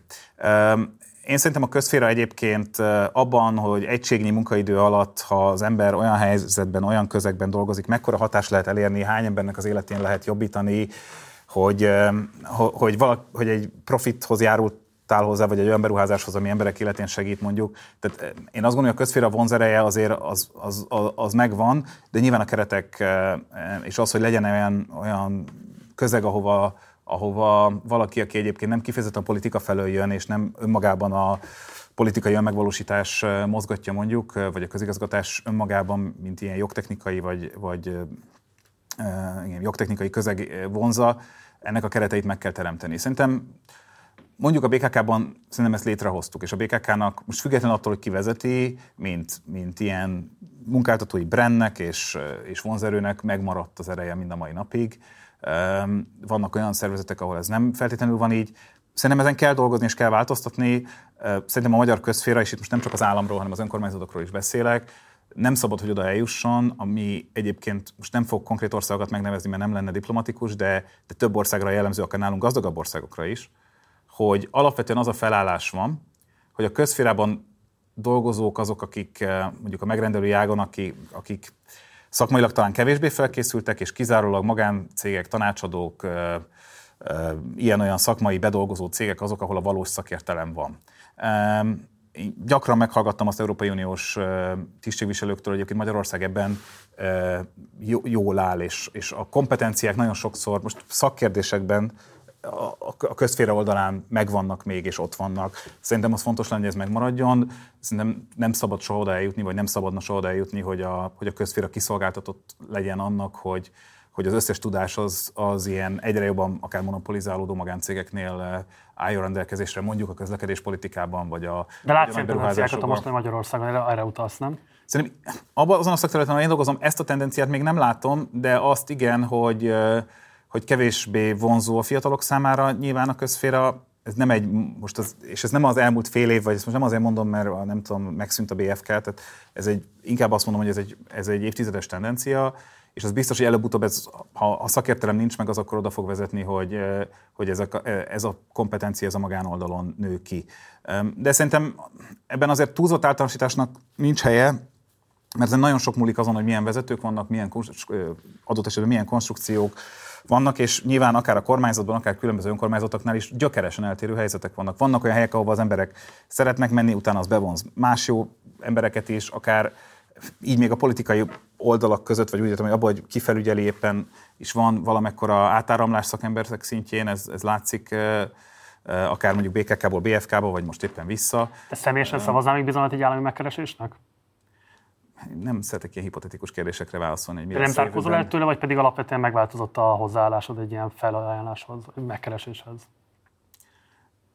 Engem ezek a témák, amikről ma itt végigbeszéltünk, bőven sokkal jobban érdekelnek annál, hogyha tényleg azt látom, hogy érdemben lehet értük ezekben az ügyekben tenni, akár vasútfejlesztésben, akár közlekedésfejlesztésben, akár, akár egy ilyen zöld várospolitikában, azt hiszem így eh, ezzel a jelzővel illettük végül, akkor, eh, akkor én azt most biztos nem fogom itt neked mondani, hogy ez kizárt, hogy én ilyenen még dolgozzak most nem, nincs is ilyen felkérés, meg nem is, nem is ebbe az irányba visz most az élet, de hogy pontosan mit hoz a jövő, ezt majd meglátjuk. Ugye van egy nagyon izgalmas aspektus még a pályafutásodnak, és erre muszáj kitérnünk. Ugye azt te is említetted, hogy a veke színeiben tűntél föl gyakorlatilag a széles nyilvánosság előtt, és azt, azt talán fontos tudni a hallgatóinknak, nézőinknek, hogy a vekének a létrejöttében az nagyon fontos szerepet játszott, hogy akkoriban, 20 évvel ezelőtt nagyjából, egy egykori forgalom irányítót kitettek az állásából, Igen. mert sértett bizonyos politikai érdekeket. Ha jól mondom, arról volt szó, hogy egy új busz, buszvonal indult volna el, ezt a politika szerette volna bejelenteni, ő ezt bejelentette korábban, és akkor emiatt eltávolították az állásából, de volt annyi civil kurázsi egy internetes fórum tagjaiban, hogy fölálljanak, szerveződjenek, és elérték politikai nyomásgyakorlással azt,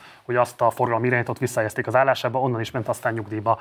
És utána a Veke nagyon ügyesen és attraktívan építette fel azt a profilt, amivel tudott a közpolitikai folyamatokra érdemi hatást gyakorolni. Hogy most ebben hogyan mozogt együtt akkoriban a Fidesz frakcióval, vagy Fideszes háttéremberekkel, szerintem ezt tegyük is egy pillanatra félre, mert ami szerintem ez igazán fontos az az, hogy 2023 Magyarországon ez a típusú civil kurázsi elképzelhetetlen, hogy bármilyen közpolitikai változást tudjon létrehozni.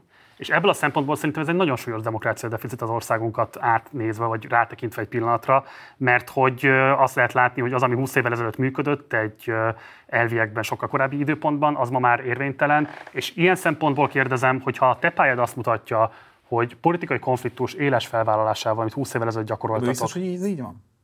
De biztos, hogy ez így van? Tehát amikor megnézed mondjuk most a Lánchidat, akkor azt gondolod, hogy azok a civil szervezetek, akik mondjuk a kerékpáros klub vagy a különböző zöld szervezetek nem voltak abban benne, hogy az egyébként gyakran vaciláló és belső vitákkal terhelt fővárosi városvezetést bátorítsák abban, hogy ebbe lépjen. Nem vagy akarom a... az ország legnagyobb közvetlen felhatalmazásával rendelkező közhivatalnokát, a főpolgármestert ilyen szempontból most idevenni, mert szerintem itt most alapvetően arról van szó, hogy mondjuk egy diákváros esetében tud-e szerveződni olyan ellenállás, ami belátása kényszeríti a kormányzatot, vagy tudunk-e mondani bármilyen olyan közpolitikai kérdést, amiben meghajlott ilyen szempontból bármilyen típusú ellenállás előtt, és igazából csak oda akartam kifutatni a kérdésemet, mert szerintem ez egy fontos kérdés, hogy te jelenleg egy nagyon diplomatikus álláspontot képviselsz. Miközben a pályád azt mutatja, hogy politikai élességgel lehetett egykoron fontos viszonyokat megváltoztatni ebben a városban a közlekedés frontján.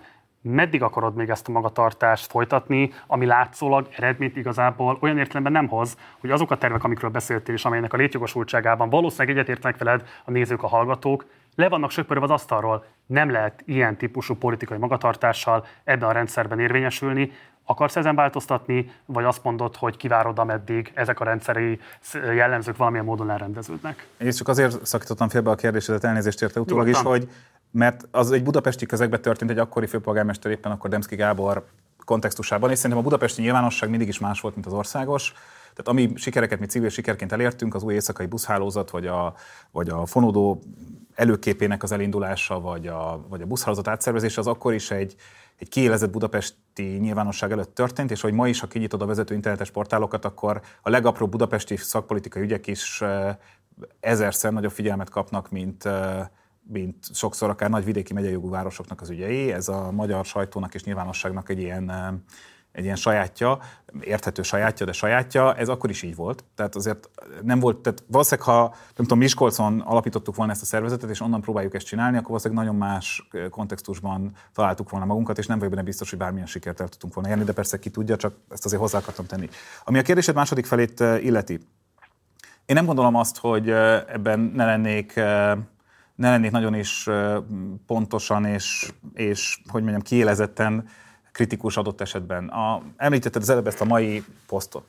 Lajos Mizsai vasútvonal, ahol azt javasolja a 18. kerület egyébként DK-s polgármestere és Gyálnak a, a Fideszes polgármestere közösen, hogy a vasútvonal kerüljön a lakott területen kívülre. Egy olyan vasútvonal, ami nincs tehervonat, nincs intercity, pont azért kéne felújítani, hogy az ott élőket kiszolgálja, és csak azért, hogy az autós Igen. utátjárók ö, ö, ö, kapcsán ott ne legyen zavaró hatás, vagy egyebek pedig lennének külön szintű útátjárók. Most nem is megyek bele a műszaki részletekbe, inkább a vasútnak egy ilyen elsorvasztására tesznek javaslatot. Bízom benne például ezt sikerül talán észérvekkel, lehet, hogy én vagyok túl optimista, de akár egy picit ebben belátásra téríteni őket. A, és ebben azt hiszem azt a mondatot írtam le ma, hogy szégyennek tartom azt, hogy egyáltalán ilyen javaslat föl, most nem, ez, ez épp annyira diplomatikus, amennyire annak kell lennie, de azért éppen annyira éles is, amennyire egy ilyen helyzetben élesnek kell lenni, és most itt vagyok a partizánban, és ezt ugyanígy el, el is mondom neked. Vagy a Lánchíd kapcsán is viszonylag hamar és egyértelműen elmondtam azt, hogy mi az álláspontom, és örülök neki most, hogy hogy végeredményben nagy nehezen egy ilyen hosszadalmas folyamat útján, de ez a döntés megszületett sok más ilyen élményem volt. Ezek nagyon fontos fejlemények, de nyilvánvalóan nem a Lajos Mizsai polgármester az autoritás ebben az országban, és szerintem emiatt fontos az a kérdés, hogy te, akinek van szakmai kreditje, tudása, tapasztalata, népszerűsége, Nyilvánvalóan, ha élesebb konfliktusokat vállalnál, akkor azok a közpolitikai célok, amiket kívánatosnak jelöltél meg, valószínűleg nagyobb tömegtámogatást tudnának fölmutatni. A nagyobb tömegtámogatás lehet, hogy be tudna valamit vinni ennek a kormányzatnak a fejébe, hogy milyen módokon kellene egyébként gyakorolni a rábízott hatalmat, de láthatóan ettől te nagyon tartózkodsz. Mi az oka ennek? Egyrészt szerintem nem lehet attól elvonatkoztatni, hogy az embernek vannak különböző életszakaszai. Tehát 7-8-19-20 évesen bármiféle szakmai előélet nélkül egy, egy karrierútnak a kezdetén, hogyha úgy tetszik az, hogy valaki közlekedési civil szerepben föllép és próbál az ügyekben való bármiféle előélet nélkül kiállni és, és, és képviselni az utasok érdekeit, az egy egészen más helyzet, mint hogyha volt a BKK-nak vezérigazgatója, volt közlekedési államtitkár, minden folyóügyben visel valamiféle felelősséget, akárha hiba van benne, akárha jól megy, van valamiféle felelőssége az előzményekben. Én nem gondolom azt, hogy ezekbe a folyókba újra be lehet lépni, és nem gondolnám azt, hogy, egy, hogy, hogy ez egy, hogy ez egy az egy, az egy tisztességgel felváltó szerep lenne, hogy valaki, aki ilyen típusú vezető szerepekben volt, az hirtelen és idézőjelben levegye az öltönyt, és megint megpróbáljon úgy tenni, mintha ha ott se lett volna, és egyfajta ilyen civil szerepből beszélni. Abból a szempontból persze megszólalok, és ezekre mondtam itt az előbb példákat, hogy ahol úgy érzem, hogy a nyilvánosság előtti véleményformálásnak lehet hatása arra, hogy a dolgok mennek, lehet hatása arra, hogy például a déli körvasút esetében is megtettem ezt, és ott ezt a kormánynak címeztem, hogy annak ellenére, hogy most egy bírósági ítélet és egyebek kapcsán nagyon könnyű azt mondani, hogy akkor ezt a projektet elengedjük, föladjuk, menjen a pénz, nem tudom, vidékre, máshova, valami más vasútvonalra, ezt ne tegyék meg. A déli körvasút egy olyan fontosságú beruházás, amit érdemes folytatni, az egész országnak érdeke, összeköti Kelet és Nyugat-Magyarországot, az agglomerációt, most nem érvelek hosszan, egy elemi kulcs, központi eleme annak, hogy a budapesti vasúti hálózatot fejleszteni lehessen, javítsák ki azokat a hibákat, amiket a bíróság azonosított, hogy a passzív zajvédelemnek a tervei nem elég jók, meg hasonlók, és, és adják be újra a környezetvédelmi engedély iránti kérelmet, és, és tartsanak ki a beruházás mellett. És én akkor szoktam ilyen megszólásokat tenni, hogyha azt abban bízom, azt remélem, azt érzékelem, hogy ennek lehet valamilyen pozitív hatása. És ezzel az eszközzel élek, és élni is szeretnék, de azt gondolom, hogy egy ilyen civil aktivista szerepbe visszakeveredni azt nem lehet, és nem is lenne helyes. Hát de valamilyen módon miért csak igazolod a kérdésemben rejlő állítást, mert hogy azt mondod, hogy ha valamilyen pozitív hatása lehet, tehát nem véletlenül gondolom azt, hogy mondjuk adott esetben a főpolgármester vagy a főpolgármesteri hivatal irányába irányozod ezeket a kritikákat. Nem hiszem, hogy a kormányzatnál ilyen típusú fogadókészséget egyáltalán találnál most. Hát most mondtam egy példát a déli körvasút kapcsán, ezt a, ezt a javaslatot, kritikát fogalmazunk meg, ahogy szeretnéd, e, ezt a kormányzat felé fogalmaztam meg néhány héttel ezelőtt.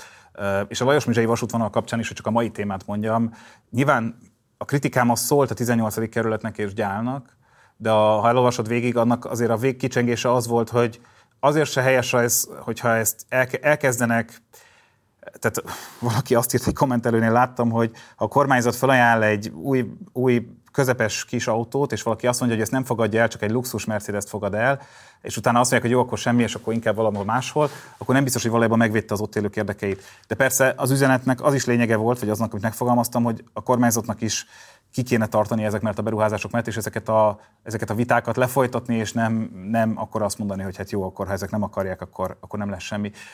Én szerintem ennyit, érdemes ennyit tudok megtenni, és szerintem az előéletem alapján ennyire képes is vagyok és hogy mondjam, vannak olyan fiatalok, akik ugyanazt próbálják megtenni, amit talán én is próbáltam 20 évvel ezelőtt, kimondani is nehéz, és fiatal civil közlekedési aktivistaként fölhívják a figyelmet arra, hogy mi nem működik ma jól. Nekik a legjobb több sikert kívánom, ha megkérdeznek, próbálok is segíteni, de azt gondolom, hogy az élet ahogy változik, mindenkinek megvan a maga helyzete, hogy hol tud és hogy tud a legtöbbet tenni. Záró kérdés.